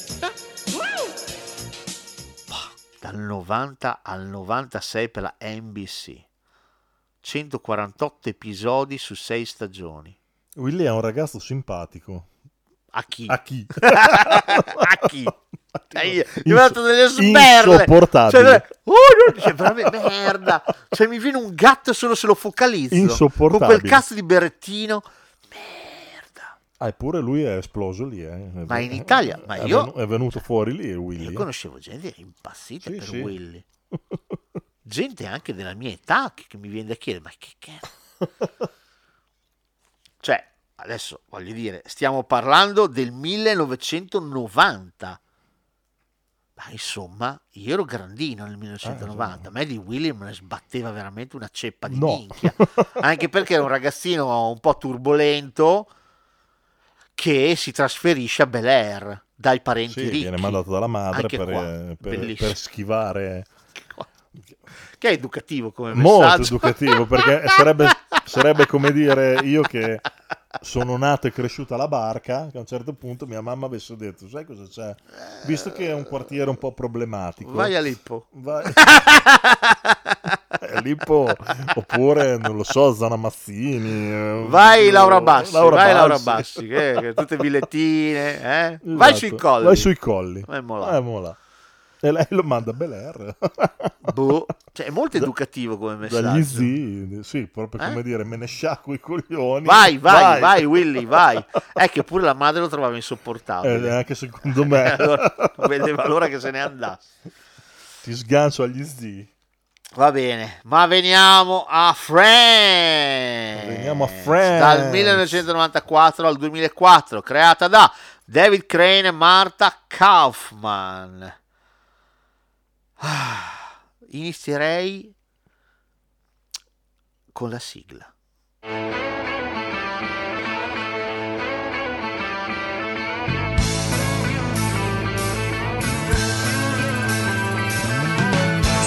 one told you life was gonna be this way. Your job's a joke, you broke, you love life's the away. It's like you're always stuck in second gear. When it hasn't been your day, your week, your month, or even your year, but I'll be there for you. When the rain starts to fall, I'll be there for you. Like I've been there before, I'll be there for you. 'Cause you're there for me too. Dun dun dun dun dun dun dun dun dun dun dun dun. C'è un video su YouTube dove c'è eh, il conduttore mm. che dice la frase prima del e c'è Jennifer Aniston lì ospite eh. e c'è il pubblico che fa così. Vedi? C'è lei che rimane di sale, è bellissimo, è bellissimo. I guess no one told you life was going to be this way. No, la sigla tradotta, perché la sigla ha in sé già l'anima di Friends, perché la sigla dice nessuno potrà mai conoscermi, nessuno potrà mai vedermi, sembra che tu sia l'unica che sa cosa significa essere come me, qualcuno con cui affrontare la giornata, con cui attraversare tutto il resto, qualcuno con cui io riderò sempre, anche nel mio peggio io sono nel meglio con te. È come se tu fossi sempre incollata al secondo posto, quando non sarà mai stato il tuo giorno, la tua settimana, il tuo mese e perfino il tuo anno. Io sarò lì con te quando la pioggia comincerà a scendere, io sarò lì per te come ho fatto prima, io sarò lì per te perché anche tu, tu sei, sei lì per me. me. Eh, l'essenza della c'è la serie, okay. c'è la serie. Nella canzone dei Rembrandts c'è la serie. I Rembrandts hanno fatto solo sta canzone sì. qua, si sappia. Però credo che abbiano vissuto comodamente dei diritti. Credo proprio di sì. Se vive comodamente Hugh Grant in About a Boy con i diritti della canzone del papà, che è una canzone natalizia, questi qua con questa qui hanno fatto tredici. Te lo spiego io. duecentotrentasei episodi, ottantasette ore di binge watching. È bellissima. ottantasette ore sono ventiquattro, quarantotto, settantadue, quasi quattro giorni. Ah, dai, non è neanche Poco tanto. Meno di quattro non giorni. È neanche tanto, Beh, dai, si vede veloce. ventiquattro, però Beh, molto veloce. Si vede veloce. Allora, ci vorrebbero un sacco di caffè di Rachel. È vero. Allora, i Friends penso che la conosciate tutti, quindi andiamo un pochino a balzelloni. Allora, la cosa interessante è che prima si chiamava Insomnia Caffè, ma è stato vagliato anche Once Upon a Time in the West Village. Eh, che merda! Madonna! Poi diventò Friends Like Us, Amici come noi, e i protagonisti erano convinti che fosse Friends Like Us perché è diventata Friends solamente quando poi fu eh, mostrata ai dirigenti della N B C, quando il pilot fu, gest- fu visto dalla, dai dirigenti della N B C.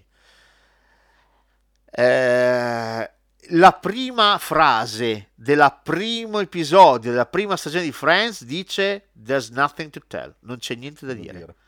Com- così comincia Friends, non c'è niente da dire, è la prima frase che viene detta. L'abbiamo detto prima, la svolta qual è? Prima c'era la famiglia, adesso sono amici. Amici. E questa cosa qua mi dispiace, è come è paragonabile a eh, la DeLorean di Ritorno al Futuro, grazie al cazzo che è una macchina, ma pensaci, mm-hmm. Vacci a pensare, arrivaci a pensare, esatto, che devi usare una macchina per fare una macchina del tempo, e se ci pensi oh, era lì, è facile, ah certo, cazzo è facile, porca puttana. Dopo però adesso ci sembra scontatissimo, ah. Però pensaci, arriva a pensarci a sta roba qui. La stessa cosa dalle famiglie tradizionali, disfunzionali, quel cazzo che vuoi tu, le azzeriamo, entrano solamente in maniera parallela, esatto, nella serie. Sì, sono da contorno, diciamo. Esattamente. Ci e sta, poi mica un gruppo di amici ogni tanto, certo, salta fuori il genitore. Certo. Ma i protagonisti sono Beh, loro. È l'uovo di Colombo in realtà, nel senso che finalmente dopo famiglia, famiglia, famiglia, famiglia, uno dice, oh, proviamo a fare una serie sugli amici. Sugli amici.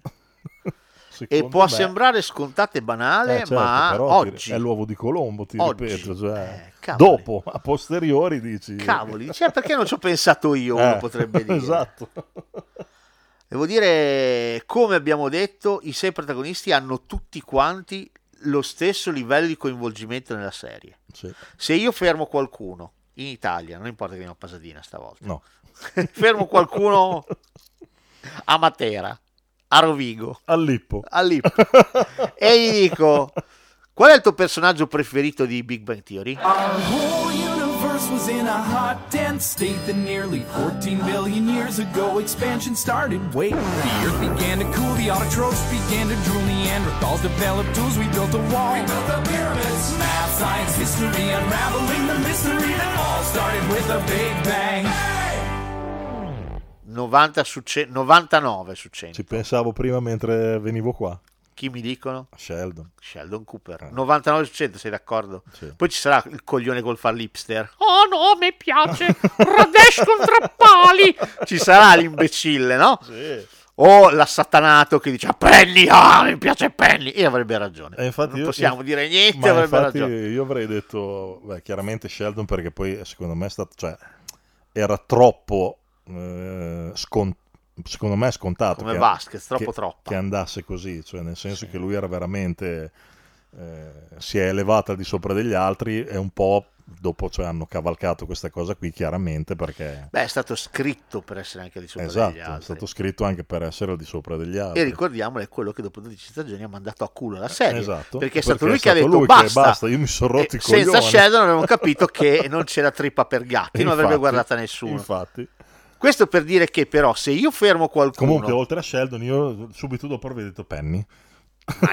No, ma non per quello, perché, perché secondo me è il personaggio che, da, che dall'inizio, vabbè, anche per quello, ah, voglio dire, ecco. Però dall'inizio è quello che ha subito, secondo me, un'evoluzione, l'evoluzione migliore, perché è veramente entrata come una, una rincoglionita cronica, e dopo però piano piano, dai, le hanno aggiunto un po' qualcosa. Sì, sì. Quindi c'è un gatto in visita. C'è un gatto in visita. Penny? No, Penny è la che dorme. Questa è Mind J. Mind J. E, vero, però questo era per dire che se invece io chiedessi a Lippo o a Rovigo chi è il tuo personaggio di Friends, è vero, fai più fatica, molto avrei fatica. No, non è che faccio fatica, ho delle risposte estremamente variegate. Sì, certo, c'è chi ti dice il mio preferito Chandler, esatto. Il mio è Joy, il mio è, diciamo che la proporzione sarebbe nettamente più livellata su Friends rispetto a Big Bang Theory, sicuramente. Secondo me in pochi mi direbbero Ross. Io, allora, se vuoi ti do la mia opinione, Ross è il personaggio che mi sta più antipatico di tutti. Ci sono a, anche dei motivi a seguire, a seguire Rachel. A me Rachel non dispiace, a me Rachel non dispiace, eh, però ci arriveremo. No, io trovo, sì, esatto, la, ne parliamo dopo. Però questo per esempio è un grande pregio che ha la serie. Certo. Perché riesce a gestire perfettamente i caratteri di tutti e sei, certo, i personaggi. E poi li incastra comunque continuamente uno con l'altro in maniera perfetta. È assolutamente. Quindi, così. Veramente bravi. Molto bravi, molto molto bravi. Oh, andiamo di, di cose buttate lì così, un po' a cazzo di cane. Va detto che How I Met Your Mother e anche Big Bang Theory sono dei cloni di Friends. Sì. Vabbè, Friends, cioè, How I Met Your Mother è identico, è stato, a Friends. Ci stato... trovano pure in un bar, esatto. Ci è uguale. Uh, ma poi la struttura della serie proprio, cioè, ha proprio creato un, uh, un filone, cioè è stato il capostipite di un genere. Non c'è niente da dire. Ha avuto uno spin-off di nome Joy, dal titolo Joy, interpretato da Mike LeBlanc, ovviamente, dove c'è Joy che si trasferisce a Los, Los Angeles, Angeles per fare l'attore seriamente, ma forse non tutti sanno che esiste una versione italiana di Friends che si chiama Via Zanardi trentatré, quindi a Bologna, tra ambientata l'altro. a Bologna, creata da Nicola Alvau e Andrea Garello. Una sola stagione, la trovate su YouTube, YouTube. Eh, attenzione. Sì, ma l'ho vista io un paio di puntate, la faceva Rai due, mi sembra, boh. Non lo so. Protagonisti Elio Germano, Dino Abbrescia, Enrico Silvestrin, Ginevra Colonna, Antonia Liscova e Alessandra Bertin. Ambientati in uno studentato di Bologna, esatto. In Via Zanardi Via trentatré. Zanardi trentatré. Là. È una serie fuori, guardatela, guardatela. Tra l'altro interessante perché c'è un personaggio che è gay e Friends ha un personaggio che tutti dicono che sia gay, in realtà non lo è, che è no, Chandler, Chandler proprio. Esatto. Tutti quanti gli danno sempre del gay. Oh, personaggi: Ross, odioso, odioso. David Schwimmer, palento- paleontologo, fratello maggiore di Monica e anche di tutto il gruppo, possiamo dirlo, sensibile pure troppo, minchia, morba l'universo, il mondo con la sua sensibilità. È completamente fuori dal da tempo, cane bagnato bastonato. Ma porca puttana, io, cioè, veramente è innamorato da sempre di Recce. Ieri ho visto la, una puntata della seconda stagione quando fanno vedere il video girato dal padre. Eh, bella quella puntata come, come Due Aragoste, mi sembra che si chiami, o una cosa sì, del genere. Bella. E... che lui è fantastico col baffetto, con il ricciolone. È bello quando gli suona la pianola, la sua la sua canzone di merda. Esatto. Quello è il momento in cui Rachel si rende conto che lui l'ha sempre, sì, amata, sempre amata, e quindi mentre sta guardando il video con lui poverino che è venuto è giù tutto, tutto vestito pronto a portarla al ballo, esatto, prima e lei non, se ne sta andando non, perché... lui non voleva portarla, poi in realtà spinto dal padre è andato, ha preso anche i fiori scendendo la scala. Ma poi non voleva perché lei, lui pensava che lei non volesse, esatto. ma, ma, no, ma lei non mi vuole, esatto. No, vai Ross, vai. E invece mentre scende la scala col bouquet di fiori in mano, lei sta già uscendo con Monica e un altro cesso, tra l'altro cesso, ma ovviamente cesso. Lui rimane come un geppo, allora... con l'espressione che ha per tutte le stagioni di Friends. Lei vedendo questo video lo va a baciare, lo va a baciare. E se fosse finita così sarebbe stato perfetto. E invece eravamo solo alla seconda stagione. E invece no, si devono lasciare, rimettere insieme, sposare, sposarsi, divorziare, divorziare, avere una figlia, cioè, e poi finalmente, quando non importa più, esatto, mettersi insieme. Perché va detto, Ross è una merda. Nel finale di Friends, decima stagione, lei deve andare a lavorare a Parigi, che è il suo sogno, da Louis Vuitton. Lui convince il capo di lei a farla rimanere, a farle una controproposta più generosa, così può tenerla lì. Che merda di uomo. Cioè, capisci che è completamente contro l'oggi. C'è un personaggio iperanacronistico. Esatto. Minchia, sarebbe l'emblema della lotta al patriarcato, Ross. Porca puttana, che personaggio di merda. Rachel, Jennifer Rachel. Aniston, principessa ricca, che rinuncia ai soldi del padre per affrontare la vita vera, e la scena è esilarante, perché lo, la, la incitano a tagliare le carte, esatto, di credito. Esatto, il taglio delle carte di credito. E devo dire, carino, no, molto, lei non sa che cosa significhi. È bello che dice, ah ma come farai adesso che? Eh, beh, c'ho la carta di credito. Eh, brava, la carta di eh, credito no. Te la da Paparino. Esatto. Inizierà come una cameriera al Central Perk e poi piano piano... Non è il suo lavoro, chiaramente. No, fa cagare, fa dei caffè di merda. Infatti ci sono le scene tipo, questo caffè l'hai fatto tu? Sì, esatto. Lo mettono via. Esatto. E vabbè, però si dà al mondo della moda. Ama i bei vestiti, che non si capisce con che soldi riesce a comprare. Infatti. Questo è uno dei problemi della serie. Okay. Già solo le sue acconciature, cioè va a farsi i capelli in quel modo lì, ma sai quanto no, costa? Ma poi lei è sempre figa, perfetta, cioè non ha un... non ha un capello, anche un quando capello è vestita fuori di merda coi calzettoni o, e la magliettona è una gnocca, o al Central da paura. Perk la pagavano veramente un botto, non credo, neanch'io non credo non credo però è compagna, vecchia compagna di scuola di Monica Monica Courtney Cox, Cox che è l'unica che ha un trascorso. Allora eh, Ross A, faceva un po' il comico, mm. nel senso faceva teatro, faceva non il comico, David Schwimmer faceva il, il eh. teatro. Adesso fa il regista, no? Ha fatto un paio di film, mi sembra. Pochi, ne ha, eh, ha fatto però... uno molto bello che è Trust, devo dire, eh, quello esatto. molto bello. Courtney Cox eh, era apparsa addirittura nel video di Bruce Springsteen, Dancing in the Dark. Ah, è la ragazzina che prende a, a ballare sul palco. È lei, è Courtney ah, Cox, ah, quindi lei aveva già avuto esperienze. Lei interpreta Monica, aspirante chef. È la mamma di tutto il gruppo, è quella che dice sempre di usare i sottobicchieri, esatto. Paranoica, fobica proprio. Ma di più, ha la fobia dell'ordine e del controllo. È stata grassa quando era più giovane. Infatti nel video di Rosso si vede che... Ebbene sì, subisce le critiche costanti dei genitori, soprattutto della madre, che la morba in continuazione. Una merda clamorosa. Assolutamente. Poi c'è Phoebe, Lisa Kudrow. Spettacolare. La scheggia impazzita del, del gruppo, la più libera, la più oltre, la, anche la più moderna. Ancora oggi il personaggio di Phoebe è moderno. La cosa interessante è che ha queste sue con, con, convinzioni un po' magiche, un sì. po' da Wicca. Oggi sarebbe una perfetta Novax. Perfetto. Andre, andrebbe benissimo in coppia con Red Ronnie. Sarebbe una terrapiattista Novax. Girerebbero de, dei video e farebbero dei video e dei... con tutta Red Ronnie spettacolari tutta la vita. Massaggiatrice, cantante di merda, dai dai, dai gatto, dai, rognoso. Gatto rognoso. Smelly cat, smelly cat, what are they feeding you? Everybody, smelly cat, smelly cat, it's not your fault. Monica, they won't take you to the vet. Chandler. Love obviously not their favorite pet. Joey! May not be a bed of roses. Rachel! You're not a friend to those with noses. uh, Ross, those are the only lines we have, sorry. Ah, nota! Guardate la serie in lingua originale, non guardatela in italiano, capisco che è più semplice, però vi perdete tutto, l'italiano fa cacare. Tra, tra l'altro ci sono, oltre che magari a far cacare il doppiaggio e tutto, ci sono proprio delle puntate che sono anche fuori sincro. Sì, e cioè... poi ci sono delle battute che non, non, non fanno in italiano. No. L'hai vista la, la, la puntata dove c'è lei? Lei a un certo punto conosce... Pablo, sì. Che poi sarebbe Paolo, Paolo in originale, sì, sarebbe, perché parla italiano. italiano, parla. Invece ovviamente sulla traduzione lo fanno spagnolo, lo fanno.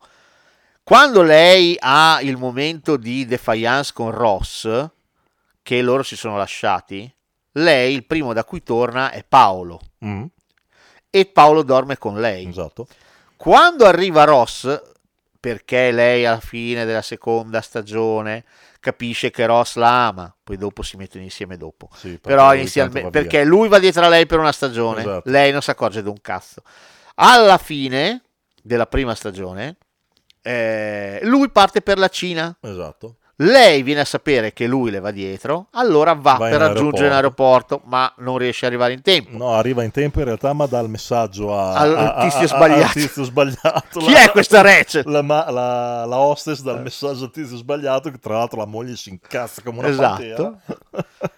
Quando lei lo andrà a prendere all'aeroporto all'inizio della seconda stagione, lui torna, lui torna con la fidanzata che lei pensa che sia cinese, tra esatto. l'altro, perché è effettivamente orientale. Infatti. E il Maria gli risponde: sono nata a New York. E vabbè. Lei disperata va subito con Paolo. Mm-mm. Quando Ross arriva a casa di Monica, dove vive anche Rachel, con la fidanzata o senza, non mi ricordo, esce dalla camera di Rachel Paolo. Paolo.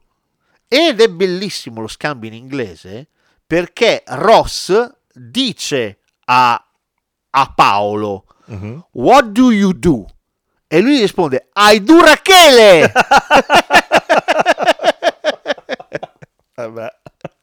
In italiano questa cosa è stata resa con che cosa ci fai qui? E lui risponde sto con Rachel. Fa ridere? No, no. What do you do? I do Rachele! Ma quanto fa ridere! Vabbè. Bellissimo. Vabbè.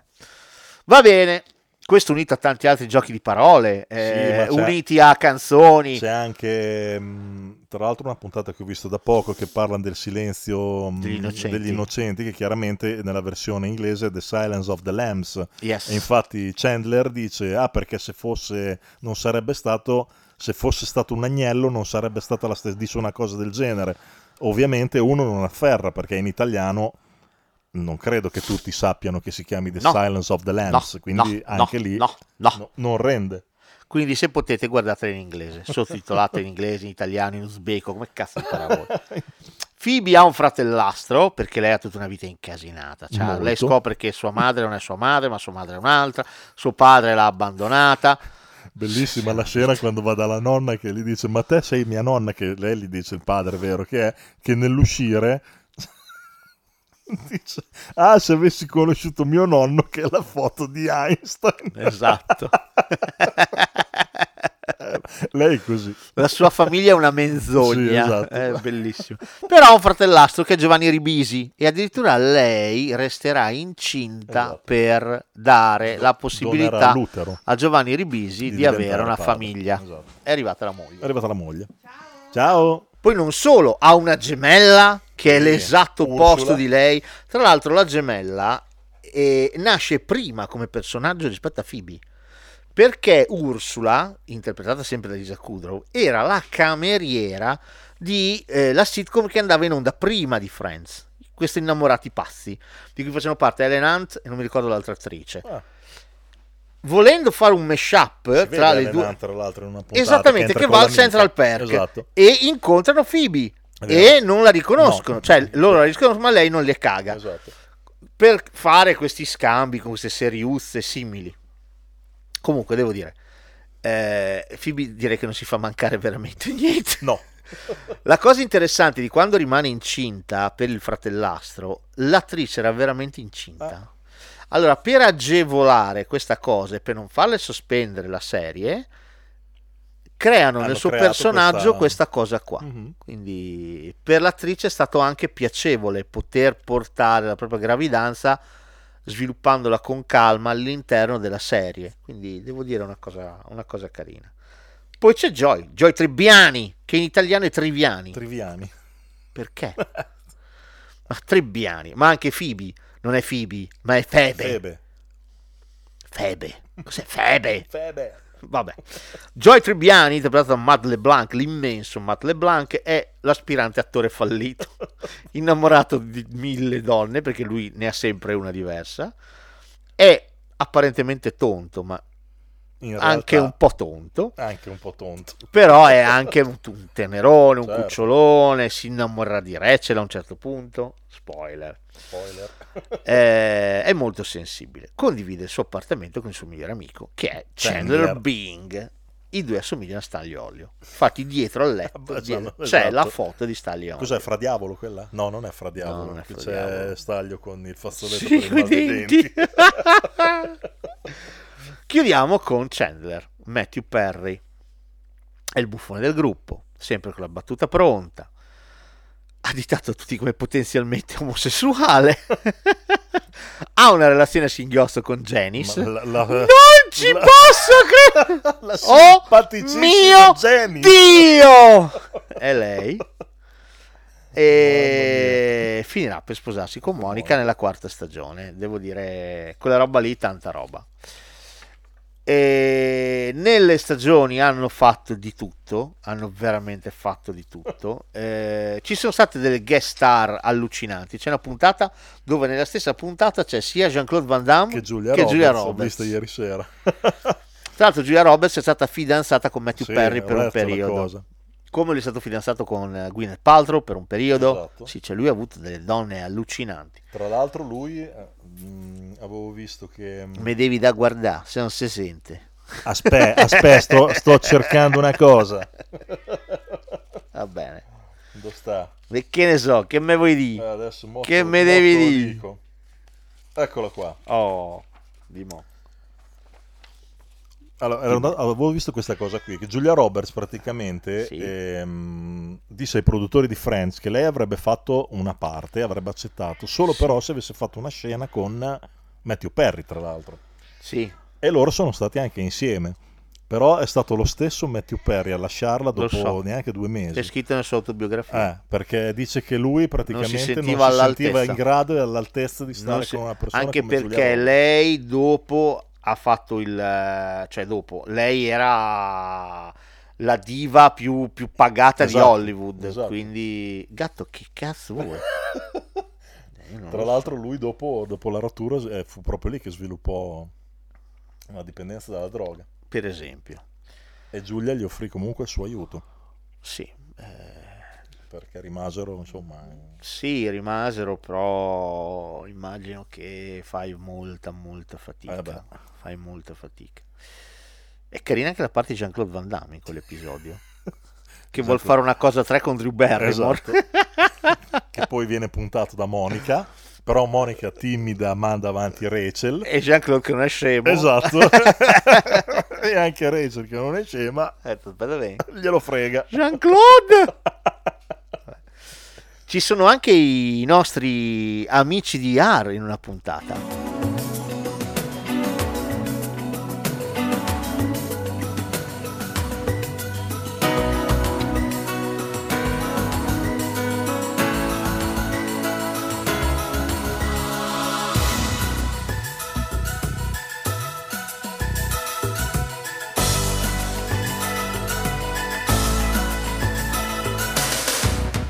È vero, l'ho visto, cioè Carter e Da Grosso. E Da Grosso, che si chiamano in modo diverso, sì, quindi non fanno... Però lavorano al... Però sono loro. Esatto. Sono immediatamente riconoscibili. Sì, sì, sì. Vengono fuori una puntata molto divertente in cui eh, Rachel, che non ha assicurazione medica, dà da il nome di Monica. Monica esatto. E da qui nasce un gran casino, loro si incasinano come si chiamano. Vorrebbero concupire i dottori, ma alla fine fanno eh, solo esatto. un gran bordello. Devo dire, questi sono alcuni, ma c'è, c'è Brad Pitt in una puntata anche, che sì. è stato con la Aniston anche sì, lui, cavolo. E tra l'altro nella puntata lui odia Rachel hanno fatto un club di odio contro il re. Beh, anche Julia Roberts fa un bel numero a Chandler nella puntata su lei. Cioè, cioè, si gli fa un bel numero spettacolare. E poi non solo, c'è Tom Selleck, c'è Tom Selleck che diventerà, che fa parecchie di, puntate di Monica. Di Monica, più grande, oculista, è il suo oculista. Esatto.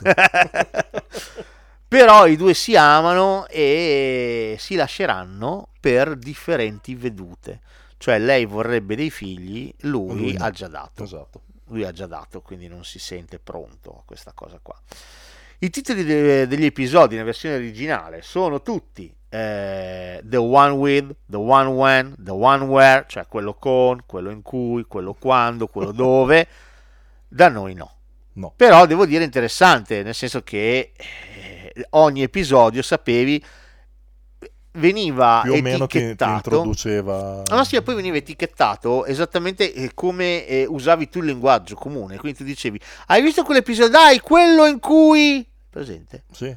Dai, quell'episodio in cui poi Rachel fa quella cosa, eh, lì era uguale. Esatto. Loro anticipavano questa cosa, il gatto miagola, e ti dicevano The One With, The One Where, eccetera, eccetera.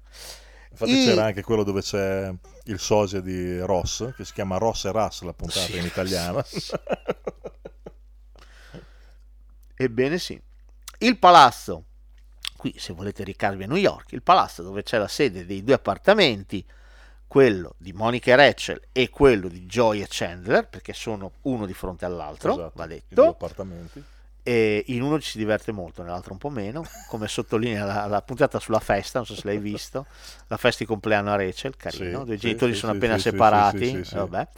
E comunque viene usato, eh, il palazzo si trova a New York nel quartiere di Greenwich Village, all'incrocio tra Grove Street e Bedford Street. Street.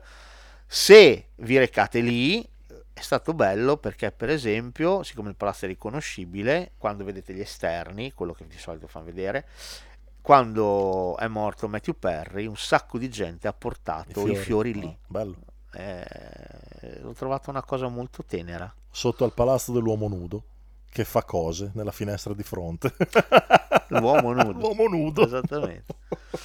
Devo dire molto molto eh, no, bello, bravo, bravo. Eh, sorvoliamo sul doppiaggio italiano che ha fatto disastri, va detto, l'abbiamo già detto, Phoebe è, è diventato anche Febe, anche in Big Bang Theory le prime stagioni, la prima stagione in particolare era doppiata malissimo, eh, non lo so, forse perché non pensavano che avrebbe avuto così tanto successo, chi lo sa, ma un po' buttato lì, diciamo. Però lì sai, dopo te lo sei portato dietro, erano anche altri anni, è nel vero. Senso che comunque forse ci si faceva meno caso.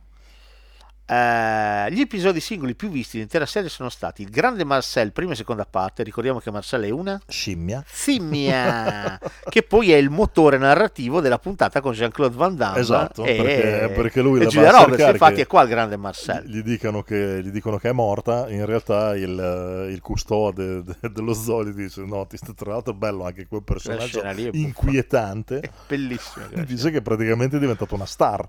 Quanto mi dai per questa informazione? Esatto. Ma me l'hai già data. Me l'hai già data. Ah, vabbè. E lui è proprio la star del film con, con Jean-Claude Van Damme. Assolutamente. Là, il grande Marcel... Che tra, che tra l'altro è una... Eh, praticamente è il, sarebbe il seguito di Virus Letale. Anche i sì, cosi praticamente sono, sì. Sono vestiti uguali. Sì, sì, è identico. Identico. Che c'è la scena meravigliosa dove c'è Joy che deve fare una parte. Sì. Alla fine dell'episodio, quest'uomo sta morendo. Esatto. Quest'uomo sta, sta morendo. morendo. No, lo ripetiamo. Quest'uomo sta morendo. Oh, peccato, no, quest'uomo è morto. È morto, basta. Coperto. Sì, tra l'altro che anche lì prima per l'imbonire il regista va a passeggio con lì con uh, Febe. Eh, davanti al regista si fermano, oh no, questo virus sta... e lui lo guarda con dire che cazzo stai facendo, bellino bellino bellino. Il secondo episodio più visto è arrivi e partenze, prima e seconda parte. Mm-hmm. Il primo, il Marcel, era del novantasei, dopo il Super Bowl, invece questo è del duemilaquattro. e in inglese si chiama The Last, The Last One, One, cioè l'ultimo episodio della serie. Ha avuto uno share del quarantatré per cento, un totale di cinquantadue virgola cinque milioni di telespettatori in one shot. Praticamente l'Italia intera. Praticamente sarebbe sì, come l'Italia intera, esatto. Ma ma, tempi, mancava qualcuno che dormiva, esatto. Qualcuno che... allucinante, allucinante, ha vinto tutto, eh, si è piazzata al secondo posto della classifica degli ascolti del duemilaquattro, è stato battuto solo dal Super, Super Bowl, Bowl. Al quarto posto degli episodi finali più visti nelle serie televisive, il primo è Mesh, il secondo Cin Cin, il terzo Seinfeld. Oh, Mesh si spiega perché eh, centosei milioni, considera Mesh di che anni è? Ah, sì, cioè Mesh, devi sempre anni... pensare... anni settanta, ottanta, eh, devi sempre pensare Cin Cin è inizio anni ottanta, anche questo.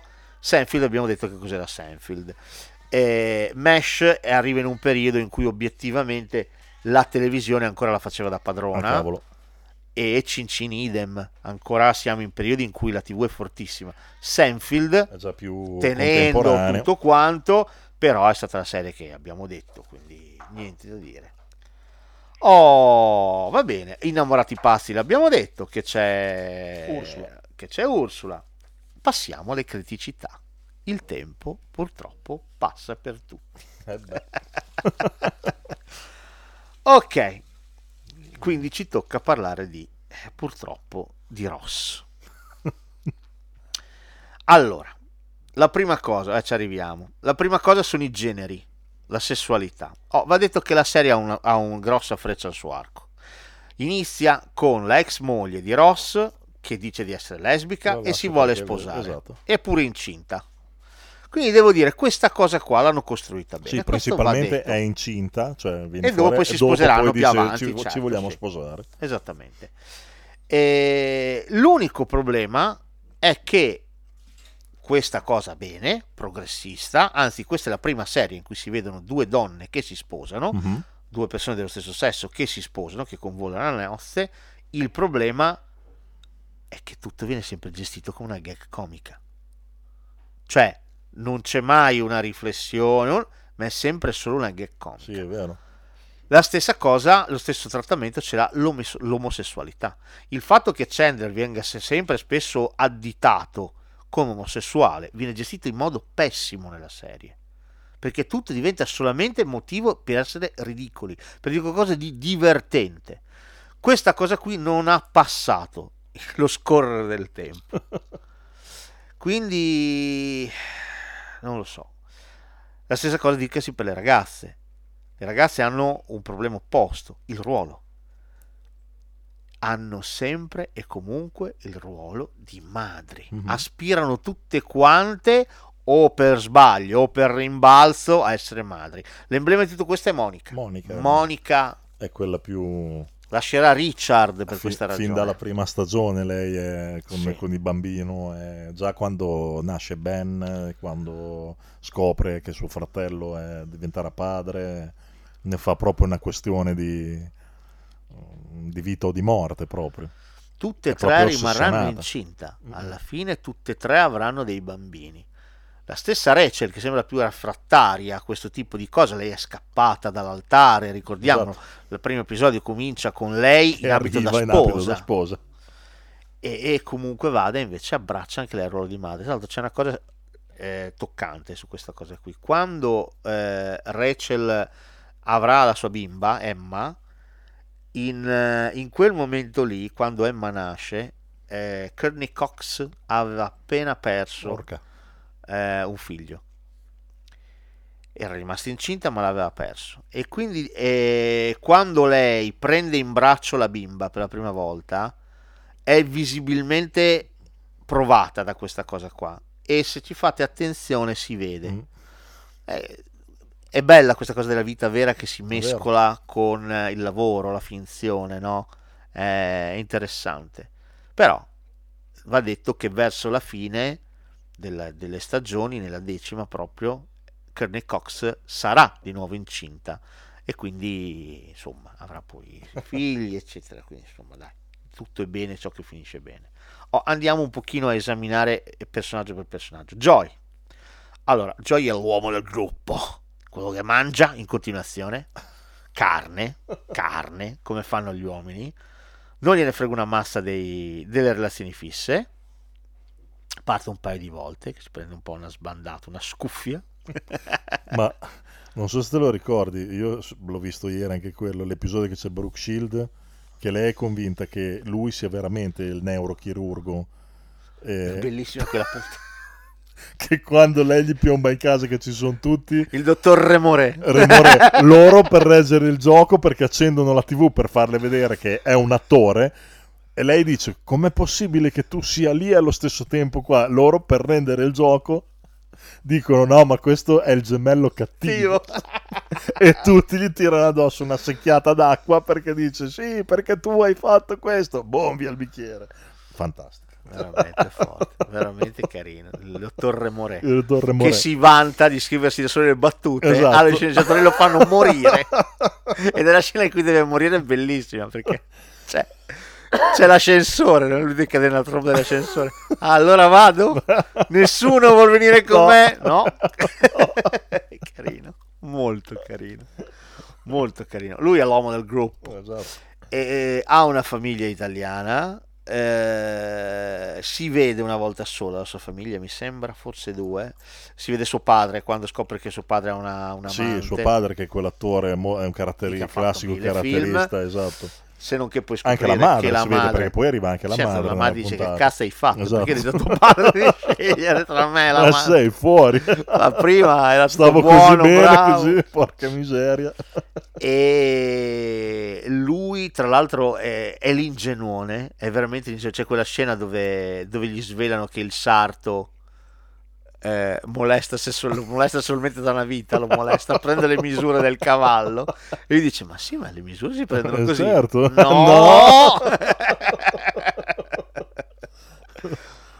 Vabbè, Chandler è talmente ossessionato a questa cosa di non dover essere gay che è l'omofobo del gruppo, cioè, a parte che non riesce ad avere una relazione duratura. E poi le interrompe per, per cose sceme, banali. Una c'ha la testa grossa, quella... la inquadrano solo da dietro. Effettivamente c'ha un testone così, ma è... è vero, è vero. Tutto questo fino all'incontro con Monica. È Monica che lo fa cambiare. Anche con Janice è un tira e molla continuo. Lui dice di voler, di non sopportarla, poi però è sempre lì che poi la richiama.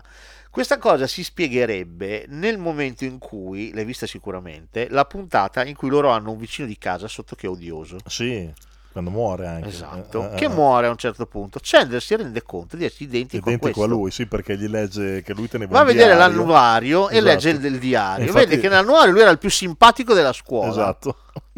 Dice, cazzo, anch'io faccio sempre battute. E poi dopo scrive sempre cose che gli danno fastidio. Dice, cazzo, io sono condannato a diventare sì, come sì, questo sì, qua. Sì. Forse per questo prende e molla Janice in continuazione, ma sarà Monica a farlo cambiare. E devo dire, non ci sei ancora arrivata, la quarta stagione, mm, però questa cosa guardala, è bellissima. Ah, tra l'altro la storia tra Chandler e Monica nasce per caso. Gli sceneggiatori la buttano alla fine della terza stagione così tanto per metterla e lo mettono perché loro sono a Londra e Ross si sposa. Poi Ross all'altare si, si incasina, sì. Dice il nome di Rachel sì, invece della so. sua amata. È uno dei cliffhanger più... chiamiamolo cliffhanger. Aveva capito anche mio nonno, certo. Che non sarebbero mai sposati. Quindi i sceneggiatori mettono a letto insieme Monica e Chandler. Boh. Poi i due stanno insieme ma nessuno lo deve sapere. Esatto. L'ultimo a scoprirlo è Ross. E anch'io non l'avrei detto a Ross, caga cazzo con me, io non gli avrei mai detto.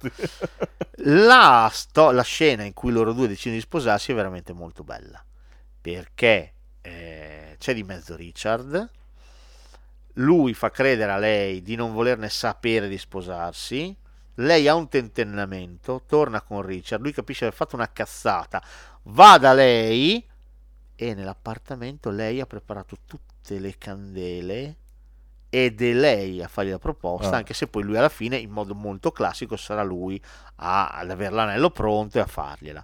È una scena bellissima, è una scena veramente molto molto bella, perché sono due personaggi che impariamo ad amare tanto e ci fa piacere che stiano insieme in quel modo lì. Certo. Devo dire è la coppia perfetta di questa serie qua. Di certo non gli altri due scappati eh, in ma casa. Ma infatti quello che ti dicevo all'inizio, cioè un po' la mia antipatia per Rachel è proprio quella, è che Monica e Chandler effettivamente sono, cioè secondo me, come dici tu, sono loro la coppia per eccellenza della è così. Di Friends. È così. Perché? Anche, perché? Anche perché è un rapporto che evolve piano piano, cioè inizialmente certo. nessuno, inter- nessuno dei due è interessato all'altro, certo. invece quell'altro addirittura dai tempi del liceo, della scuola, quindi eh, è, è proprio così in, in realtà sì. che va, amici che si conoscono da un pezzo, vivono praticamente assieme, condividono sempre tutto e piano piano uno capisce che magari c'è qualcosa di più dell'amicizia. Così. In barba a Max Pezzali e alla regola dell'amico. La regola dell'amico. Cioè io non lo sopporto Max Pezzali. Ecco. Non mi piaceva quando ero un ragazzo, cioè mi piacciono tre canzoni, mi piace Gli anni, Tutto va come deve andare, Come mai? Come mai? E quell'altra che la cantava Fiorello ma era sua. Finalmente tu. Quella lì, basta, ho già finito. Ho già finito le canzoni che mi piacciono di Max Pezzali. Tante.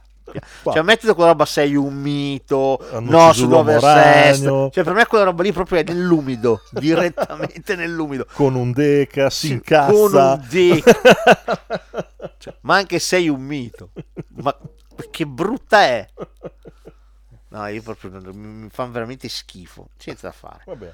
Oh, Ross. Ross Ross perché ti fa cagare? Perché è un maschio tossico. Ross Ross è un maschio tossico, è un narcisista, è uno che crea relazioni in cui lui è sempre al primo, primo posto, posto sempre è geloso, è possessivo, è quasi patologico, cioè, è una roba allucinante, è un divorziatore seriale, ha ben tre, tre. divorzi alle spalle.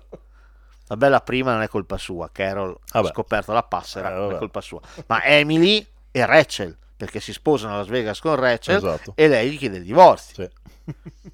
No, lui è, oddio, è, è orrendo, poi fa sempre in modo che le cose girino sempre intorno a lui e si siano sempre come vuole lui, è un cagamicchia Ross, è odioso.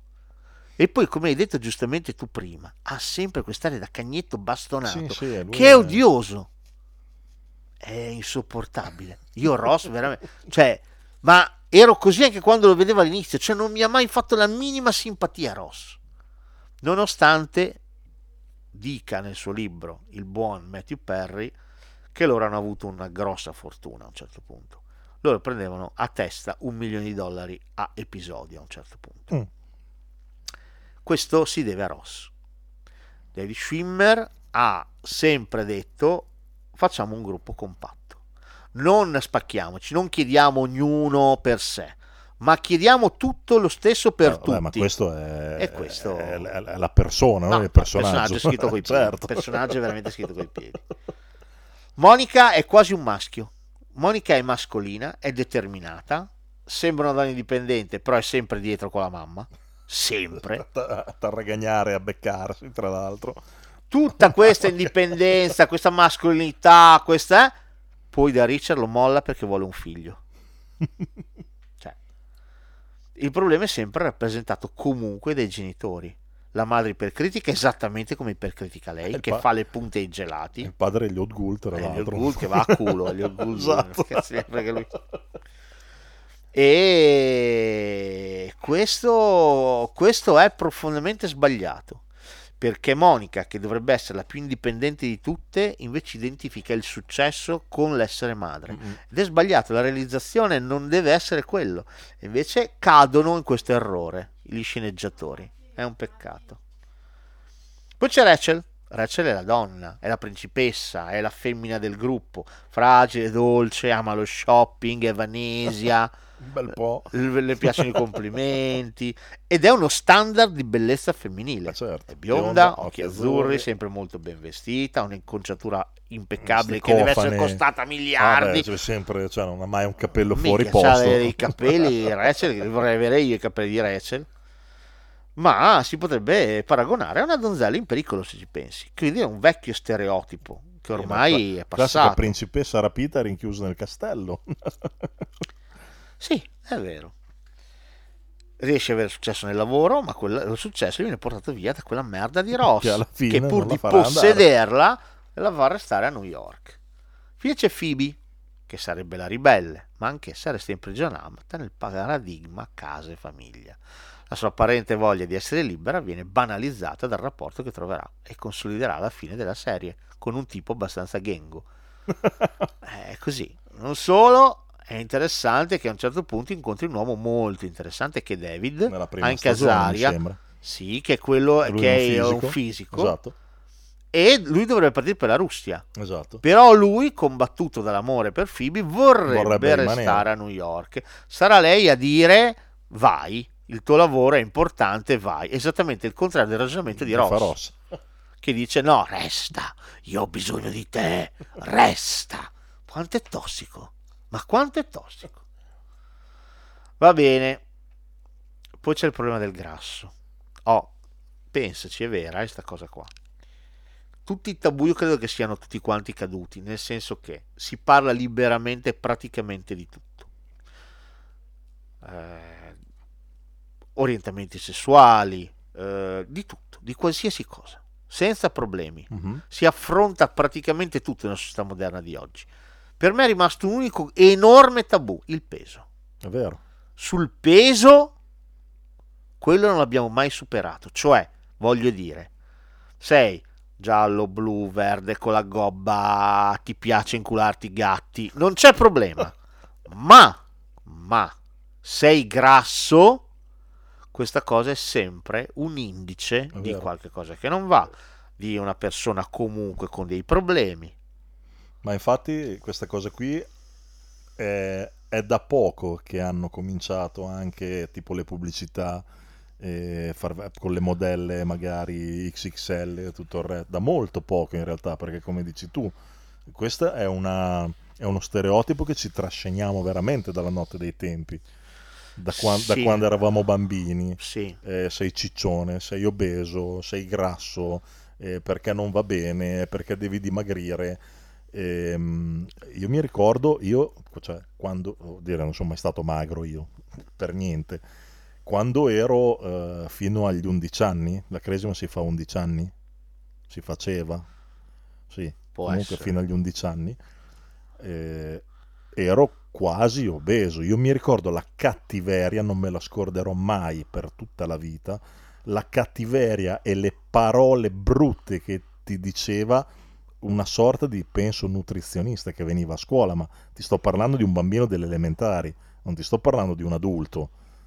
Non dico neanche un adolescente, un adulto, cioè un bambino delle elementari, cioè perché tu così non vai bene, perché sei grasso e perché non è giusto e perché... Ma, oh, io questa cosa qui, mi, cioè, ti, ti dico, me la ricorderò per tutta la vita ed è, hai ragione tu, è una, una forse delle pochissime cose che non, ab- non siamo ancora riusciti ad andare oltre, effettivamente. E non ci andremo mai, forse. Su probabilmente cosa. È vero. Anche se, ti ripeto, negli ultimi tempi magari si sta cercando di fare un po' qualcosa, insomma, di non farlo sembrare come questo abominio che, che vogliono farci, eh, cioè che in un modo o in un altro vogliono farci credere, perché è così.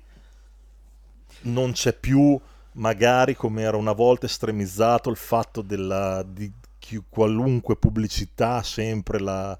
La, la ragazza o la donna o l'uomo perfetto, fisicato, palestrato e tutto il resto. Però neanche dei bidoni, dai. No, neanche dei bidoni. Sì, diciamo che comunque magari una modella un po' più eh, oversize rispetto allo stereotipo che c'è della modella, però comunque sempre bella, carina. Viene eh... al limite definita formosa. Bravo, al limite. bravo, bravo. Però il grasso vero, come me che mi pigliavano per il culo in cortile. Sì, sì, sì, sì. Il grasso vero eh... è vero. È una ecco co- perché The Whale è un film che io sento tanto, eh, perché quando lui c'è il tipo delle piste che lo vede. Mm-hmm. Basta guardare la faccia che fa. Sì, è vero. Quella roba lì è una roba che comunque vada eh, lascia interdette le persone. È vero, tante cose, nonostante che ci siano ancora ci sia da migliorare comunque, però come dici te, una sorta di accettazione di eh, andare oltre c'è stata. su questa cosa qua effettivamente... Ma non c'è neanche un dibattito, no, su questa cosa qua. No. Non esiste neanche un parlarne. No. E... Ma secondo me non è... si accetta neanche il fatto, quando uno dice di accettarsi così com'è, gli si vuole sempre andare a mettere la cosa della salute. Per l'amor di Dio, io non voglio mica dire, ci sarà sicuramente anche chi avrà dei problemi di salute, ma c'è anche tanta gente che problemi di salute non li ha, nonostante che sia sovrappeso e cosa, e magari non li avrà neanche in tutta la sua vita. Magari stai da Dio, esatto, e hai un fisico della Madonna e esatto, schiatti facendo jogging, esatto, fai jogging tutti i giorni, sei un salutista e vai lungo, mangi una fettina di carne trasparente una volta ogni due settimane, per il resto hai un regime di vita impeccabile e poi vai lungo. eh. Non lo so, la cosa del, del grasso secondo me è veramente l'ultimo eh. tabù, e è un tabù difficile da abbattere, perché comunque noti tanta resistenza da parte delle persone, sì, e accettarsi è molto difficile. Personalmente il mio atteggiamento Accett- verso questa cosa... Accettarsi è difficile anche perché te, te lo rendono difficile. Esatto, è molto difficile. Te lo rendono difficile accettarti perché... Comunque la battutina, la, il voler sottolineare una cosa, cioè sono sempre lì, cioè è una cosa che si, che si insinua viscidamente proprio, quindi è molto difficile, molto, molto, molto, molto. Il mio atteggiamento verso questa cosa è un po' la Cyrano de Bergerac. Quando lui dice, lo prendo per il culo perché lui c'ha il nasone, lui si incazza, sguaina la spada. Esatto.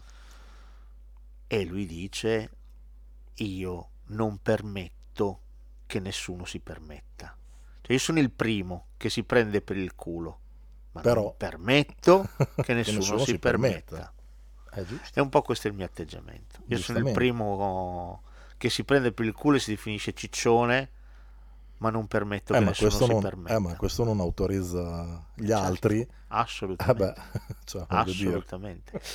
Il problema di Friends è che Monica è stata grassa, Fat Monica, in, in, in originale, viene proprio definito così il personaggio che era, che era, ma poi è diventata una gnocca da paura.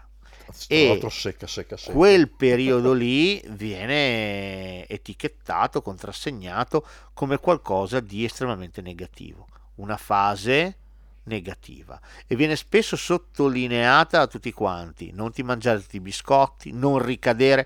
C'è un periodo dove lei sta con un Phoebe sta con uno psichiatra, eh, nella prima stagione mi sembra, sì, che un tipo che è...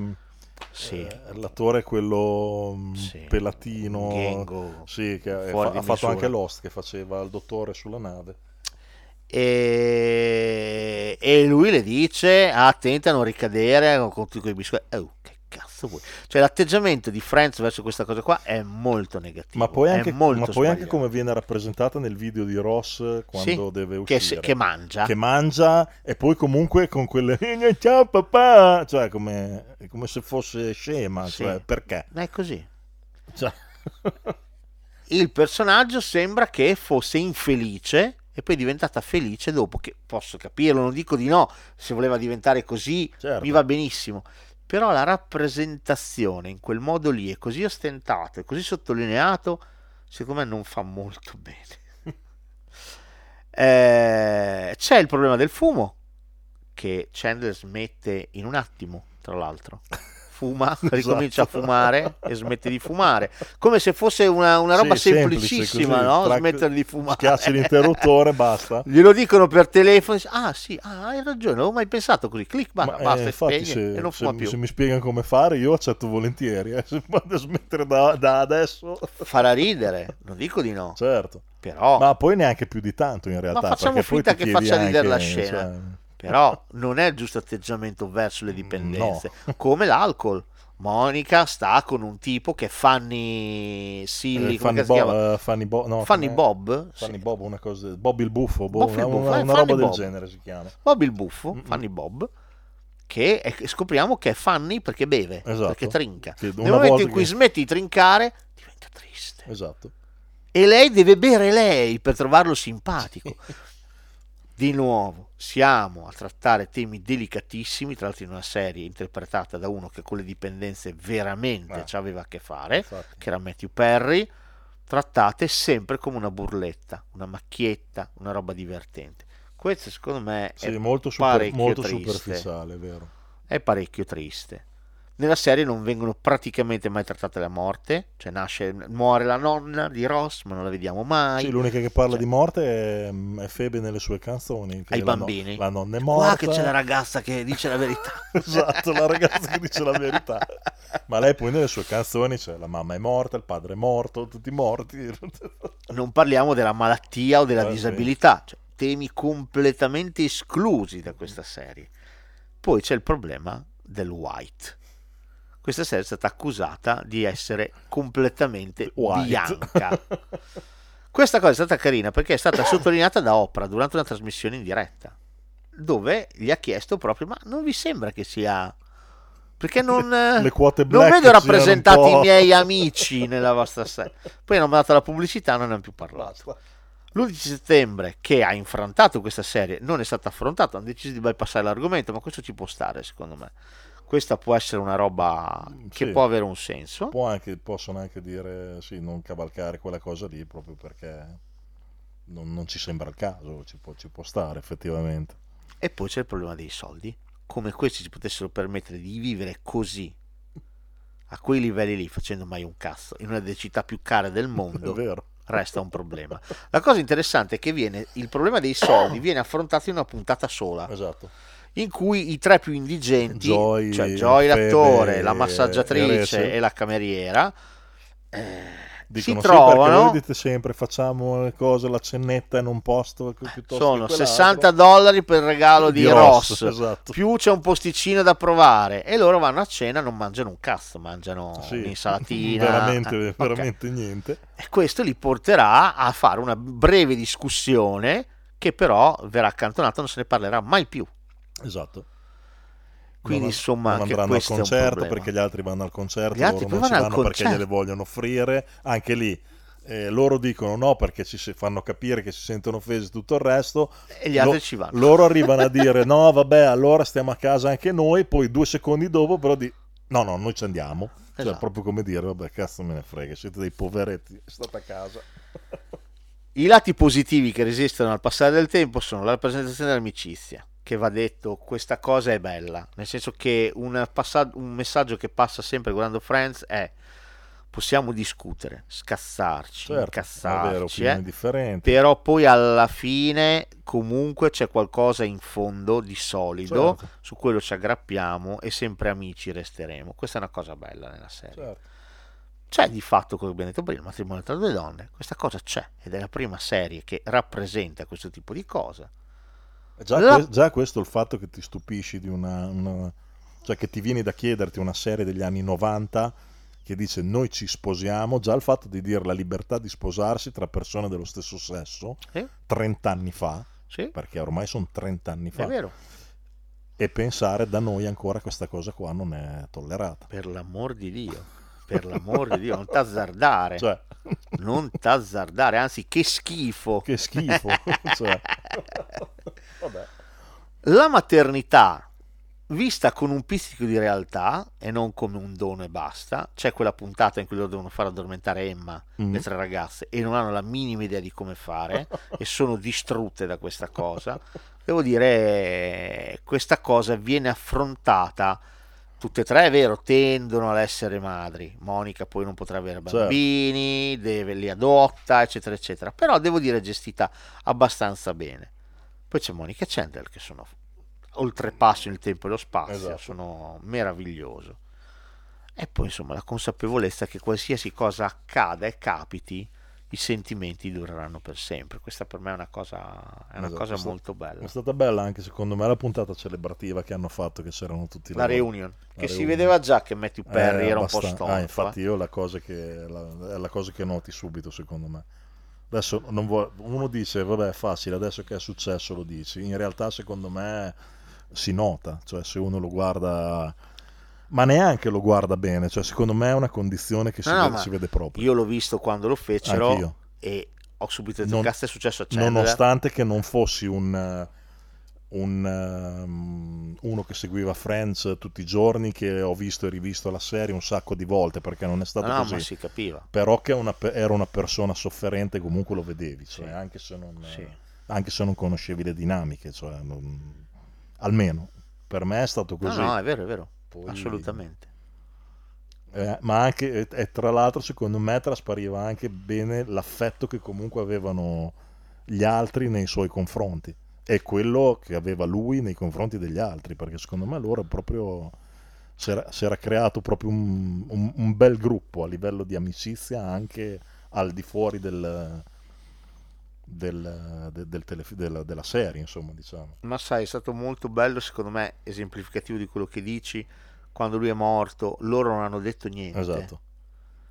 Hanno fatto un commento unificato qualche giorno dopo, esatto. dicendo adesso siamo troppo sconvolti per dire qual- qualsiasi cosa, esatto. è morto un membro della nostra famiglia, non riusciamo a dire niente. Poi è venuto fuori il messaggio, poi piano di, piano ognuno ha detto le sue, di Joy che gli ha detto eh, sì. credo che non mi restituirai mai più i miei venti dollari. Jennifer Aniston ha Ma postato delle foto, lo ha fatto sta. Ross, ognuno l'ha fatto in, a suo iniz- modo dopo. Inizialmente Però c'è inizialmente il rispetto eh, e la non, cosa, e poi no. è chiaro che ognuno elabora il lutto a modo proprio e piano piano vengono fuori, viene eh. fuori il lato più giocoso di Matt LeBlanc, certo. magari può venire fuori quello più, più intimo di, di Rachel piuttosto che di Monica, di Courtney Cox piuttosto che di Jennifer Aniston, però comunque eh, cioè, se, almeno penso che fosse proprio un bel gruppo anche al di fuori della secondo me della sì, serie. Capito? Secondo me è questo. A me ha dato l'impressione, anche vedendo la reunion, mi ha dato questa impressione qua, cioè. Sono d'accordo. Eh, la reunion è bella, non è una roba, mm. però è bella. Sì. Tanto c'è anche Janice. Esatto. C'è anche Gunther, anche Gunther è morto, povero. Infatti ho visto una vignettina disegnata con Gunther e Chandler insieme ah. in paradiso. Una classica che ogni tanto per le eh, che te devo dire eh, Friends è stato questo eh, adesso non mi, non mi soffermerei troppo sul dopo perché sennò facciamo mattina. eh, ti citerei qualcosa che è venuto dopo però sì, giusto così beh, citiamo. Ci sta. Eh, dalla N B C sempre dal novantotto al duemilasei, quindi in pieno Friends, subito dopo Friends un'altra serie che però secondo me è debitrice eh, dell'impostazione che aveva preso, perché di nuovo questi sono solo amici, mm-hmm. è Will and Grace. Will and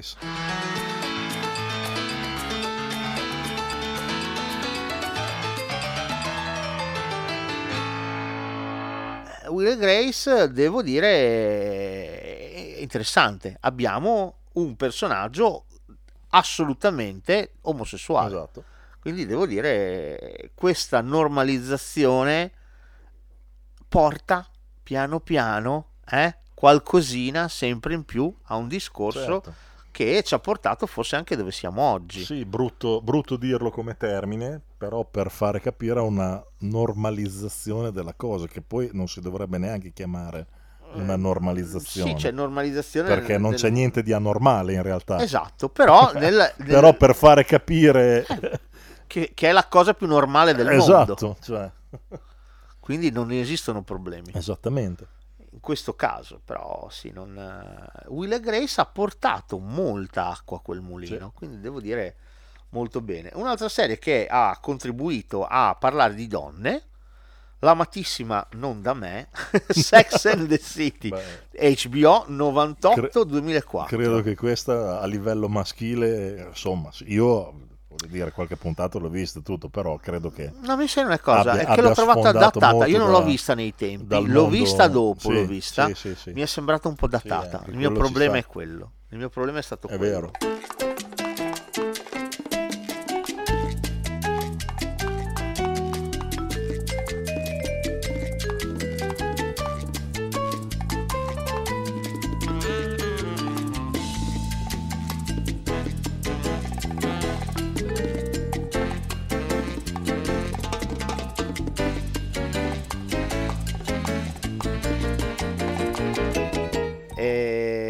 Però che credo che avesse prevalentemente, ma a livelli bulgari, un pubblico femminile. Questo sicuramente.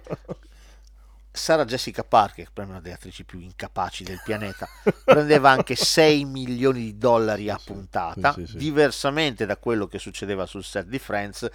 I compensi erano eh, decisamente, decisamente dispari, tant'è che quando hanno fatto la reunion Kim Cattrall ha detto col cazzo che vengo, esatto. perché lei ha provato a chiedere ma non le ha dato niente, sì, esatto. tanto sta comoda con le royalty di Sex and the City, le prime stagioni. Assolutamente, cioè, cosa c'è? Sì. Questo è stato il prodotto che ha lanciato la H B O, mm. che era una tivù via cavo quando esisteva il via cavo, certo. quindi doveva semplicemente stare ai detti di chi pagava l'abbonamento, quindi ne poteva fregare di meno, esatto. quindi parlavano di pompini, cioè senza problemi, cosa che nella tivù generalista non potevi assolutamente fare. Questo è stato il prodotto di punta della H B O per un bel pezzo, anche perché Sex and the City ha fatto conoscere a tutto il mondo il, sì, il devo Rabbit. Dire una serie che davvero no, una serie che davvero ha ha spaccato tutto, ha spaccato quindi oh bravi loro, quindi ti dico eh, certo. eh, no questo salto perché non mi interessa. Tra le serie nuove che consiglio ce n'è solamente due che andiamo alla fine, che sono proprio recentissime per dire in che mani siamo adesso, sì. con, con le sitcom siamo passati da, non so, My Name is Earl o La vita secondo Jim eh. o New Girl. New Girl è carina, l'abbiamo visto La vita secondo Jim vita con secondo James Belushi, sì, sì, sì, carino, visto, sì. carino, come bellino anche My Name is Earl, mm-hmm. hai mai visto? No, My Name is Earl no, La vita secondo Jim l'ho visto. My Name is Earl è carino perché lui vince con la lotteria, con gratta e vince, uh-huh. mi ricordo, centomila dollari, no? La sua vita è tutta sfigatissima, la moglie gli frega, lui, per... non gli frega, lui perde il gratta e vinci, quindi non può incassare sti soldi, la moglie lo caccia di casa, gli succede di ogni. Ottimo. Cosa succede? Che fa del bene e ritrova il gratta e vinci, oh. quindi si convince che il karma fai del bene, domina la vita, esatto, quindi sì. lui si mette a raddrizzare torti. Carina, non è male, non è male. Tra le due serie che volevo citare invece sono tutte e due di Netflix. Una prima era di Fox, poi adesso è passata da poi su N B C, poi adesso la fa Netflix, è Brooklyn Nine-Nine. L'hai mai vista? No.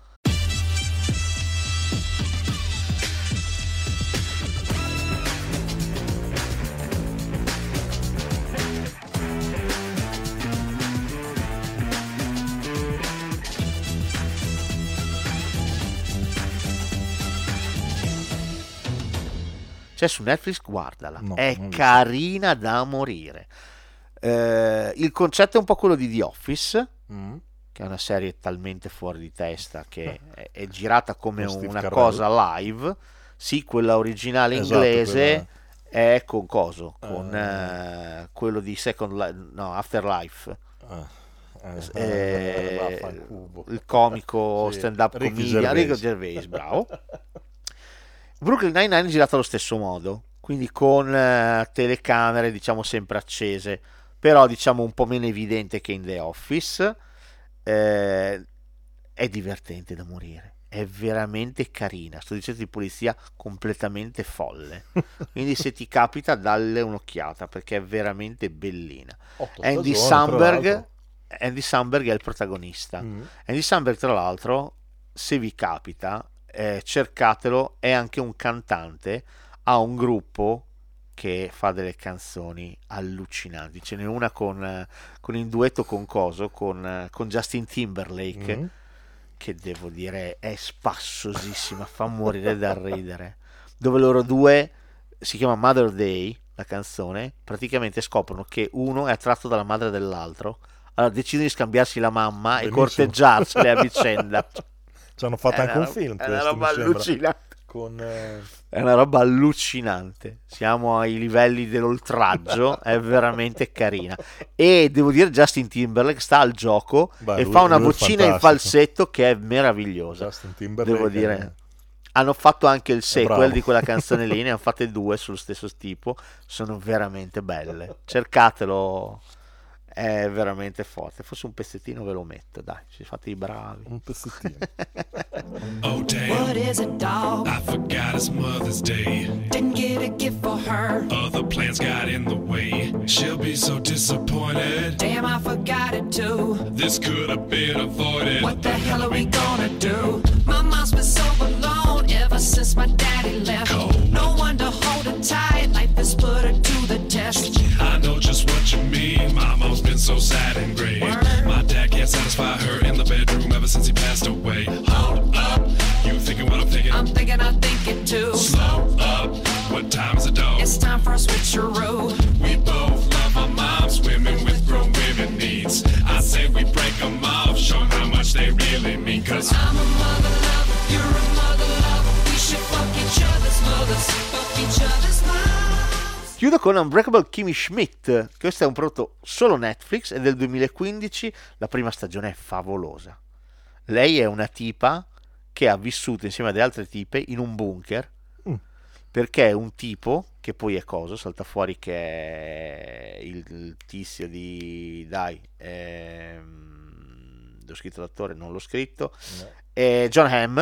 Mi è ah, venuto, è John Hamm, John Hamm, che è un reverendo che gli ha detto che il mondo fuori era finito, non c'era più niente, quindi, lì dentro. Quindi lui teneva queste sposine, no? In questo bunker, le libera l'F B I, le liberano, ma ogni tanto andava a farle vi- a fargli visita o... ah, sì sì sì, eh. sì era con loro. La serie inizia con l'F B I che apre il bunker, loro escono.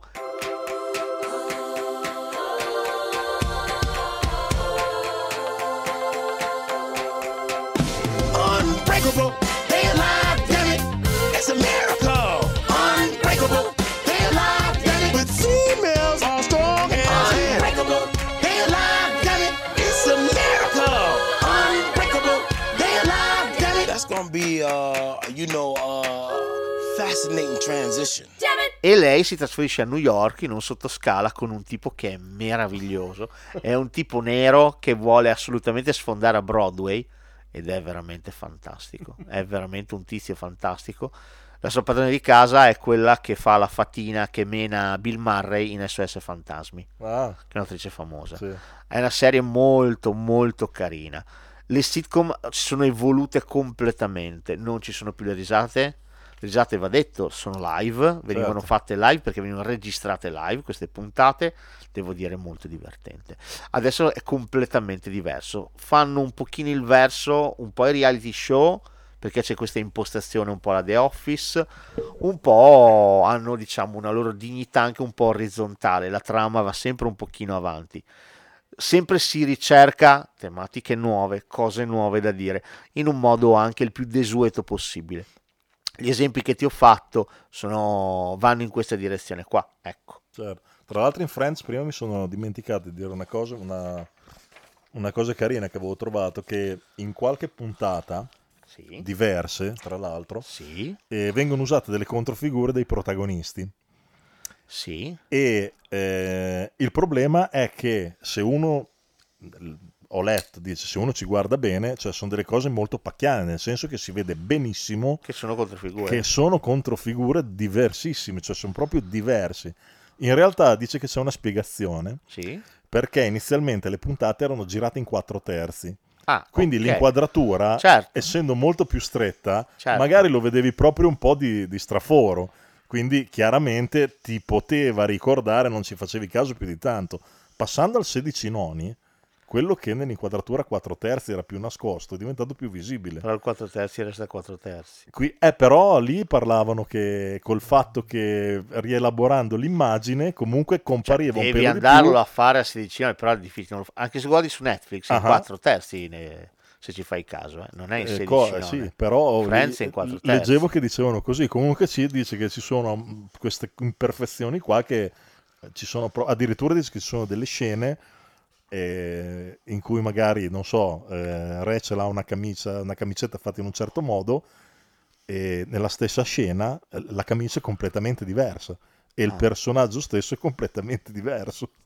Non ci ho mai fatto caso. Beh, ma infatti probabilmente, sai, sono dei frame, dei momenti veloci così, che uno è andato proprio a spulciare.